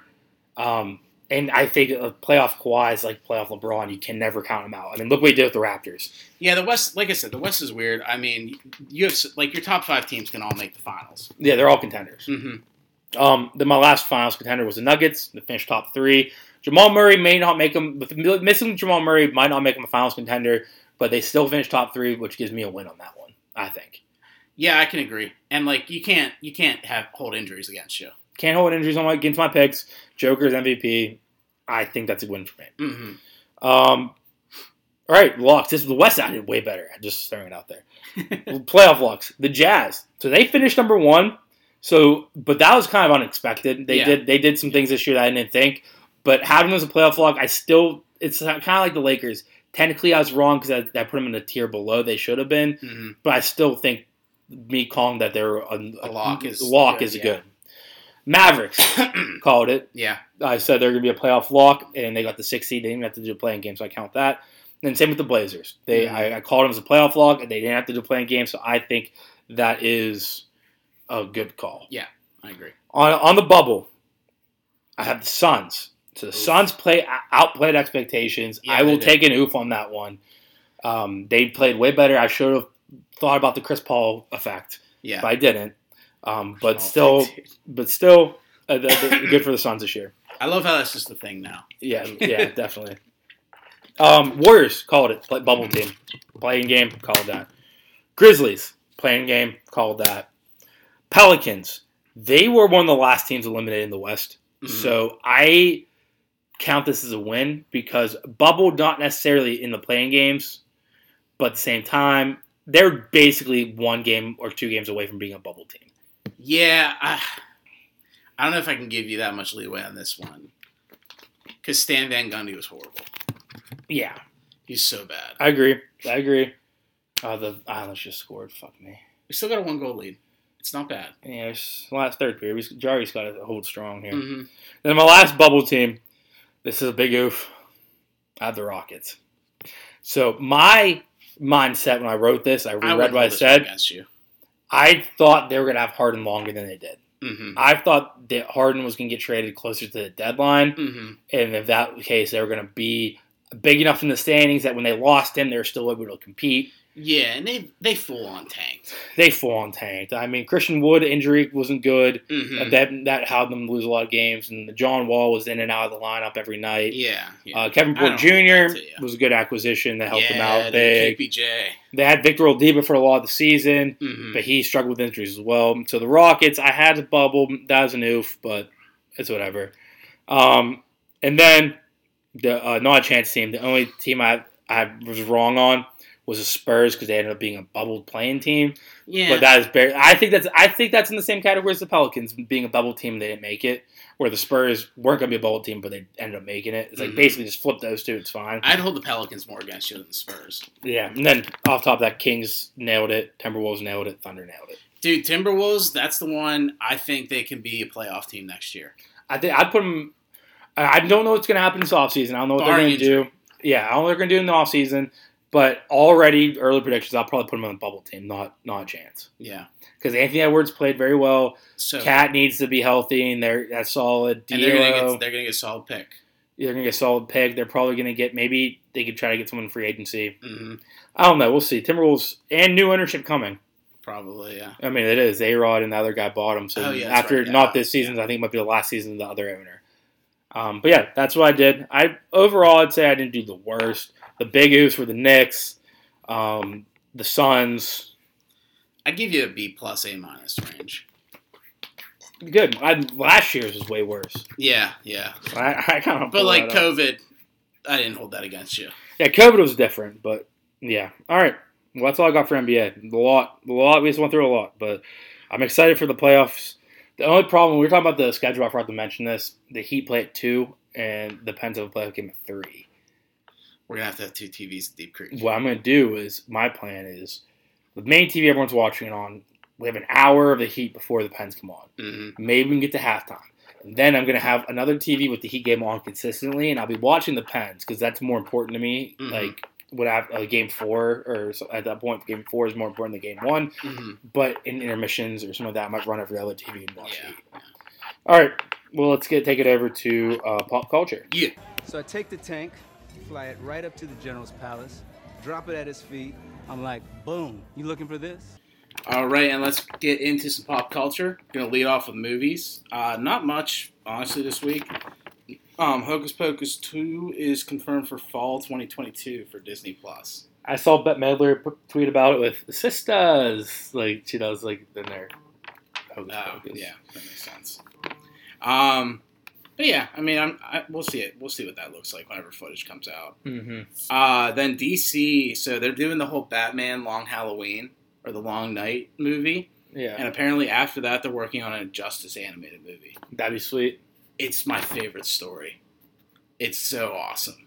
That'd be sweet. I mean, it's from Literally- the games, right? Yeah, it's literally like the story from the game. So you're gonna have like essentially two universes of DC heroes, uh, one with evil Superman. That'd be sweet. And is- yeah, I can't wait. I can't wait. It's gonna be so good.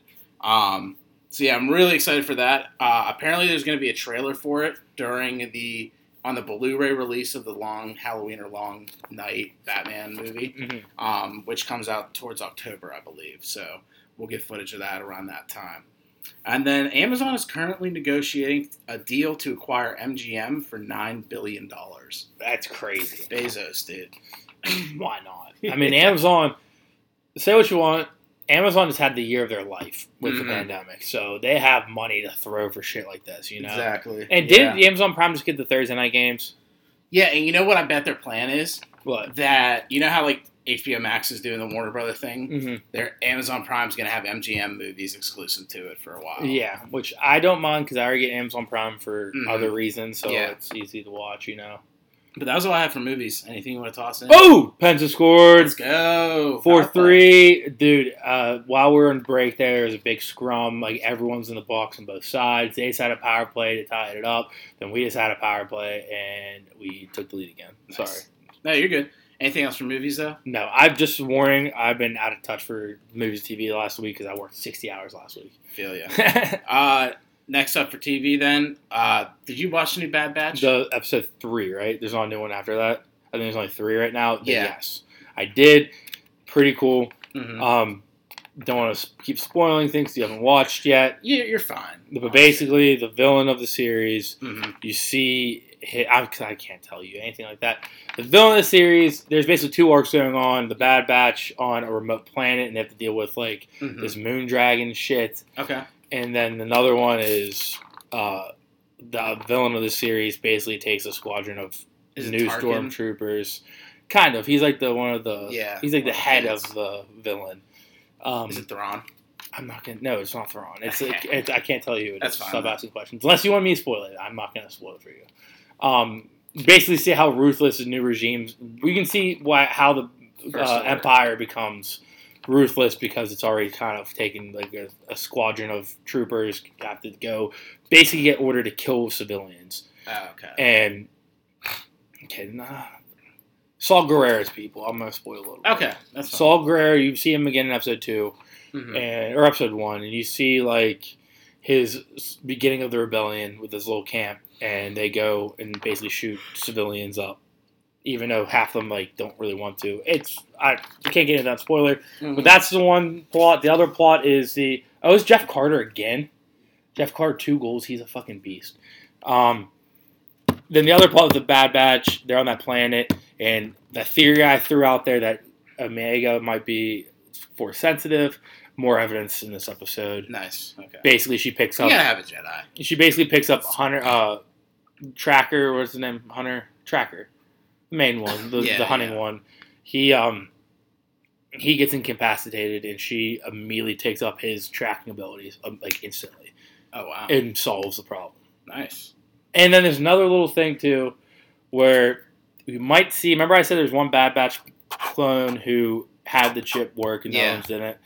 There's they're teasing that maybe another one might flip Oh wow. because the one guy's like, "Oh, my head hurts," and holding exactly where the chip is the whole episode.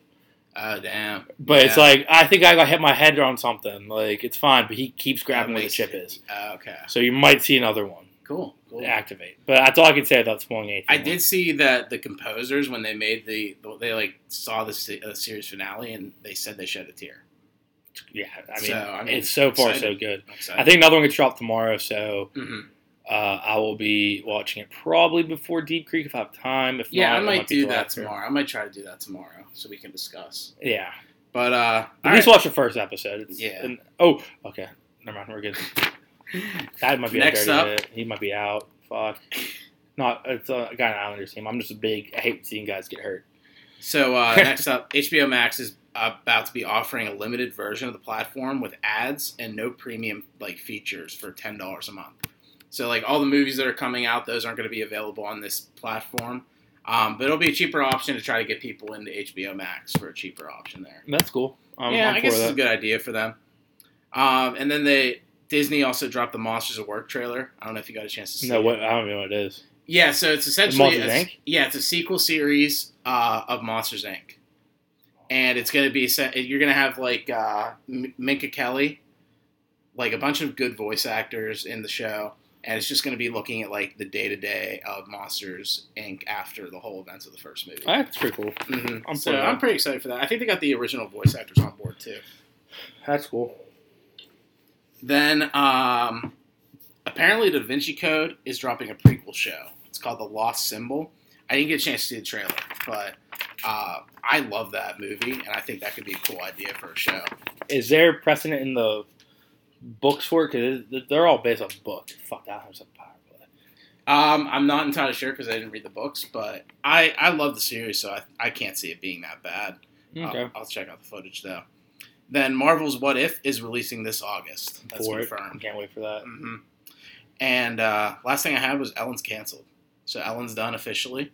Yeah. Uh, it was kind of like people were alluding to it, obviously, because the whole workplace uh, negligence Mhm. that was reported. So Ellen came out and said it was like essentially like a coup, like essentially like people just made, made shit up to get her off the air. yeah. But yeah, so no more Ellen. She's done. Finito. Okay, because I saw her name pop up a shit ton. I just didn't know Mhm. why. But uh, that was all I have for TV. Anything to toss in? Didn't watch SNL. Didn't catch up on. Key, right? Yeah, which I'm really want to. I just haven't had time. Yeah, I think I saw one skit for him. It was uh it was pretty good. I can't remember the though. I just remember it being good. Then I didn't watch any more of Young Rock because I'm all uh, Young Rock and Home Economics, the two shows that are new that I'm kind of wa- trying to watch. Um, Young Rock is great still, but I'm letting it catch up. Yeah. So I, I those type of shows, half hour comedies, are more of a bingeable thing. Mm-hmm. So I'm, I'm trying. I'm, I'm trying to give it some time. But all right, with that, let's take it over to music. A lot of jams this week. I'll lead off with the big one though. J. Cole dropped the Off Season, his new album. Honestly, the thing's great. If the guy doesn't win a Grammy, I'm gonna be furious. If they give it to like Megan Thee Stallion or some fucking bullshit like that. Ah. Um, the ones I really fucked with, punching in the clock.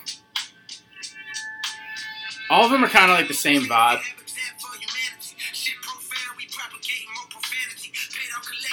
Just really good flow, great bars.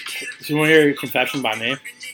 Yeah, J. Cole, I always respected the hell out of him, but I never was a huge fan. But I feel I that. but once again, I respect him because that he has great flow and good beats. hmm Then uh, let go my hand. It's featuring Bas and uh, 6LACK. Can't say that.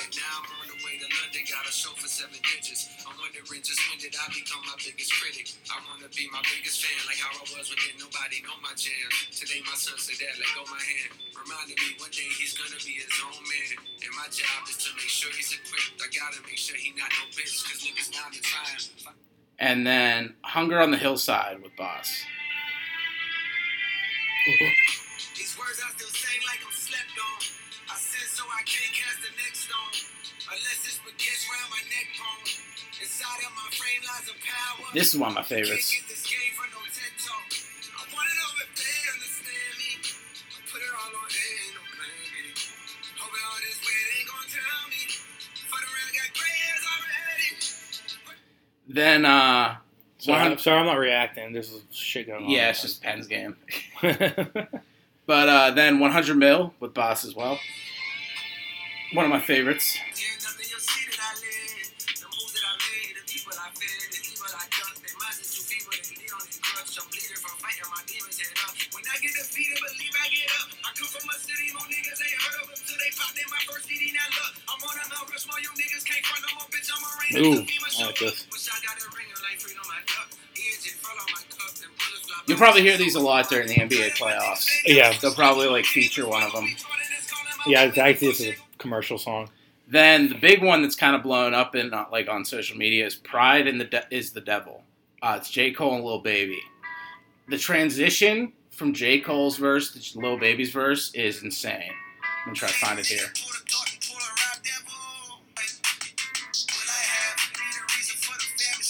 Ah.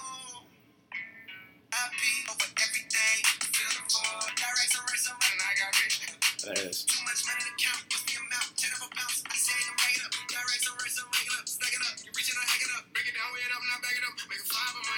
Just straight into it. That's great. That's great, actually. Dude, like I've been watching like React videos of it, and it's just hilarious. um, but yeah, honestly, the album's fantastic. It's one of those albums you can just play from start to finish and enjoy every song on it. Yeah, it uh, seems like a big vibes one. Yeah, I give it a like four and a half to five range. Like, Hell yeah. You'll, you'll love the thing. Um, highly recommend.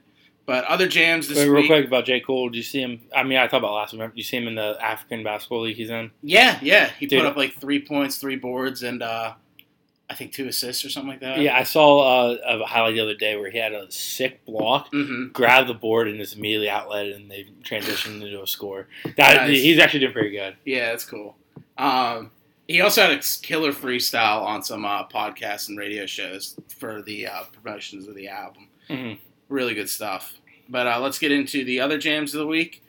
Um, I don't know. I mean, you can pick one of the J. Cole songs if you want to throw in too, but I'll just let you pick whatever ones you like. Not, Uh, gonna, not gonna lie. Yeah. I, I've listened to all the J. Cole ones. I don't know the names because I was That's fine. not paying attention fully. Uh, Blame It On Me, Bryce Vine.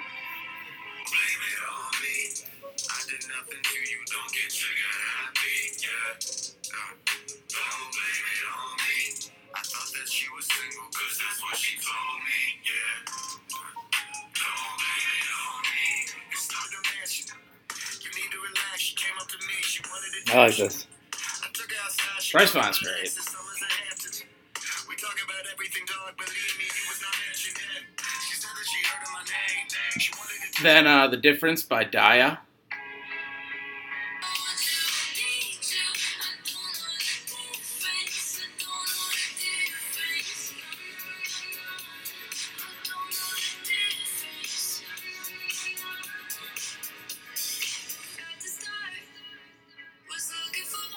Was this Dio? Yeah, Pittsburgh chick, right? yeah, West Nice. Mifflin. Yeah. Then uh, Skrillex, Swae Lee, and Siiickbrain. Mount Olivo, by the way. Oh, Mount Lebo, that's right. Uh, Skrillex, Swae Lee, and Siiickbrain. Too bizarre.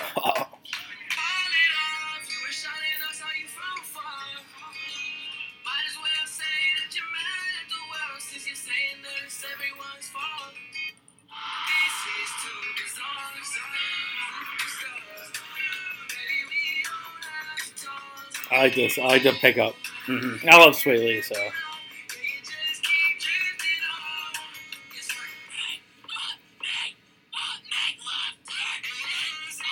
Who's that? Skrillex says this shit. Oh, Skrillex, yeah. Fuck Skrillex. The only good one's Equinox, where it's like, call 911 now! I I feel like you'll like this one though. I like that T Pain and Kehlani. Ooh.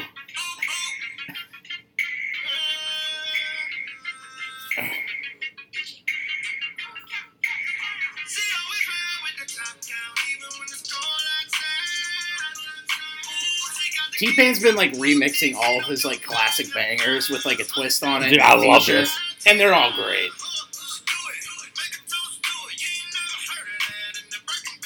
What's this called again? Uh, it's called I Like That. D A T.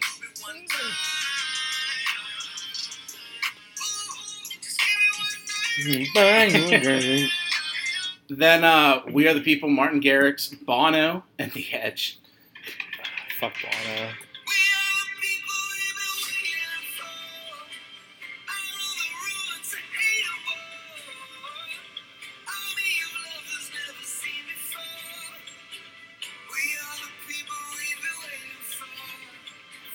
Bono, dude. I mean, it sounds great. I mean, just like Bono. good for like an EDM feature like this. Yeah, yeah, yeah, yeah. That's true. But like, I wouldn't like jam out the U2. I, I, I'm one. Of, I'm in the camp where U2's one of the most overrated bands ever.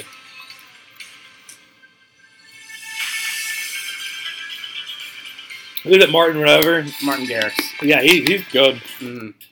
Then uh, his and hers, Internet Money, Gunna, Don Toliver, and uh, I believe little Lil Uzi Vert.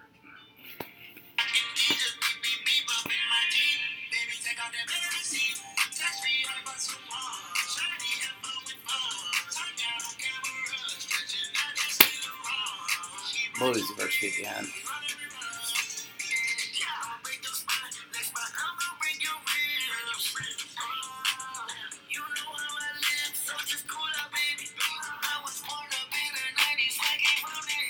end. Then uh, Electric by Katy Perry. So you know how Post Malone did that Pokemon song? Yeah. Katy Perry did a Pokemon song too. This one isn't like horrible though.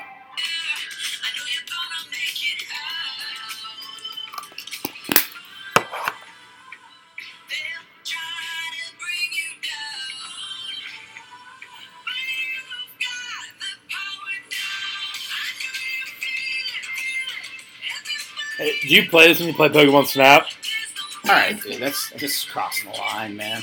The deadliest sweet pixel show it be. That's Katy Perry's playing in the background. All right, man.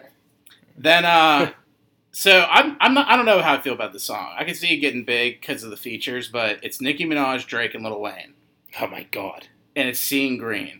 But I don't know how I feel about the song. It's more just straight bars. What else do you want though?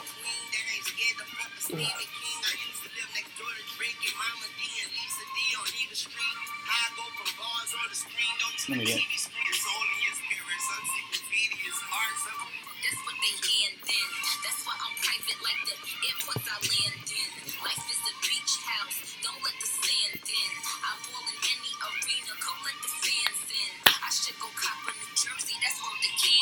That's what they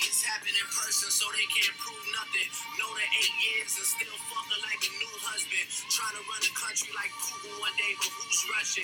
Who's bluffing? That was a bar. Who you hugging? Who you wanna be loving? I play 48 minutes on a tour. Damn, he's got that ghostwriter on speed dial, man.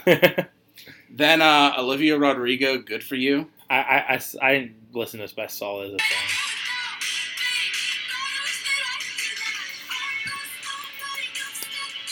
It starts slow, but once it gets to this part, I, I kind of fuck with it.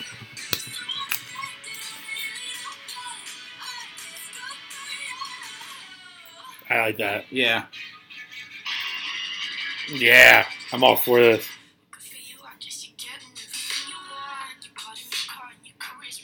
Um, and then I think this will be jam of the week, but I'll let you decide officially. It's called "Straightening" by Migos. Mm, I love me Migos.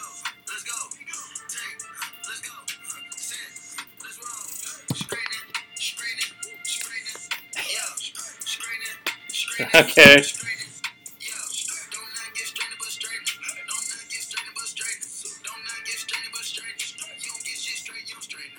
Great, great lines. island, it's a movie And then let's get in like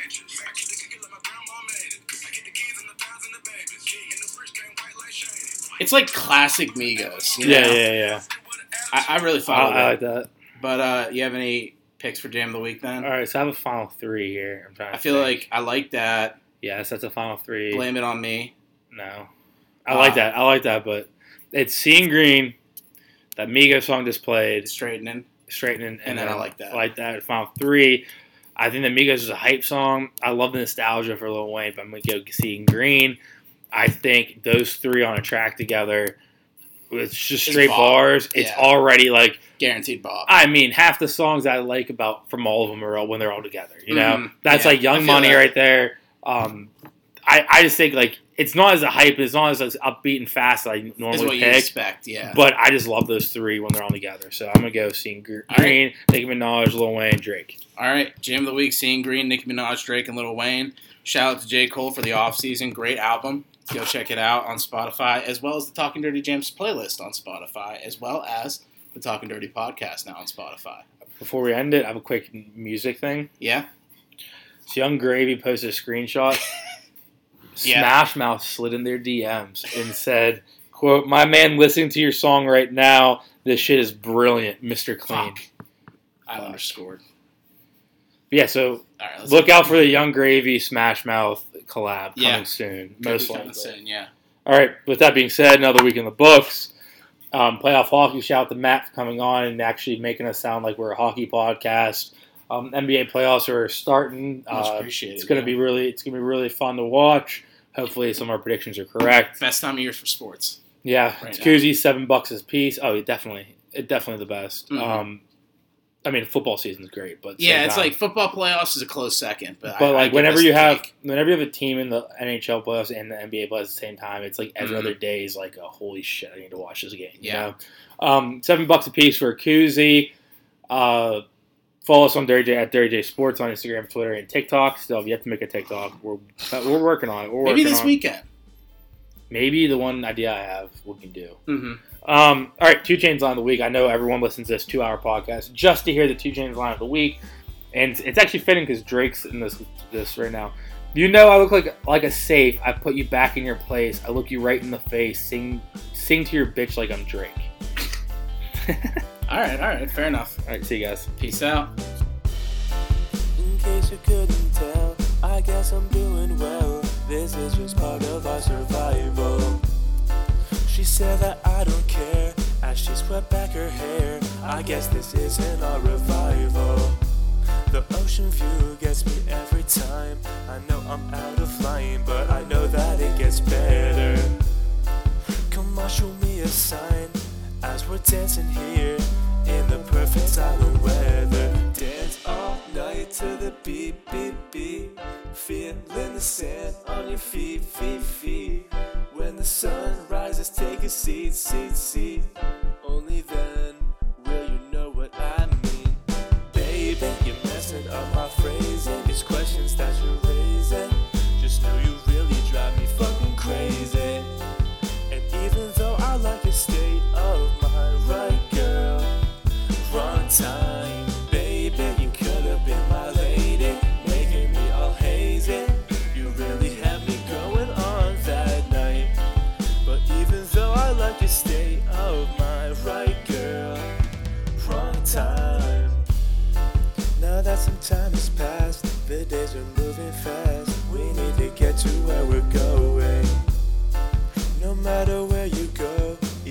stone's throw. The things you learn are always showing.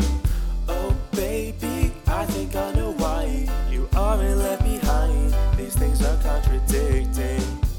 I know somewhere that I will pass you by with a sunset in the sky. Do you know what I'm saying? Dance all night to the beat, beat, beat. Feeling the sand on your feet, feet, feet. When the sun rises, take a seat, seat, seat. You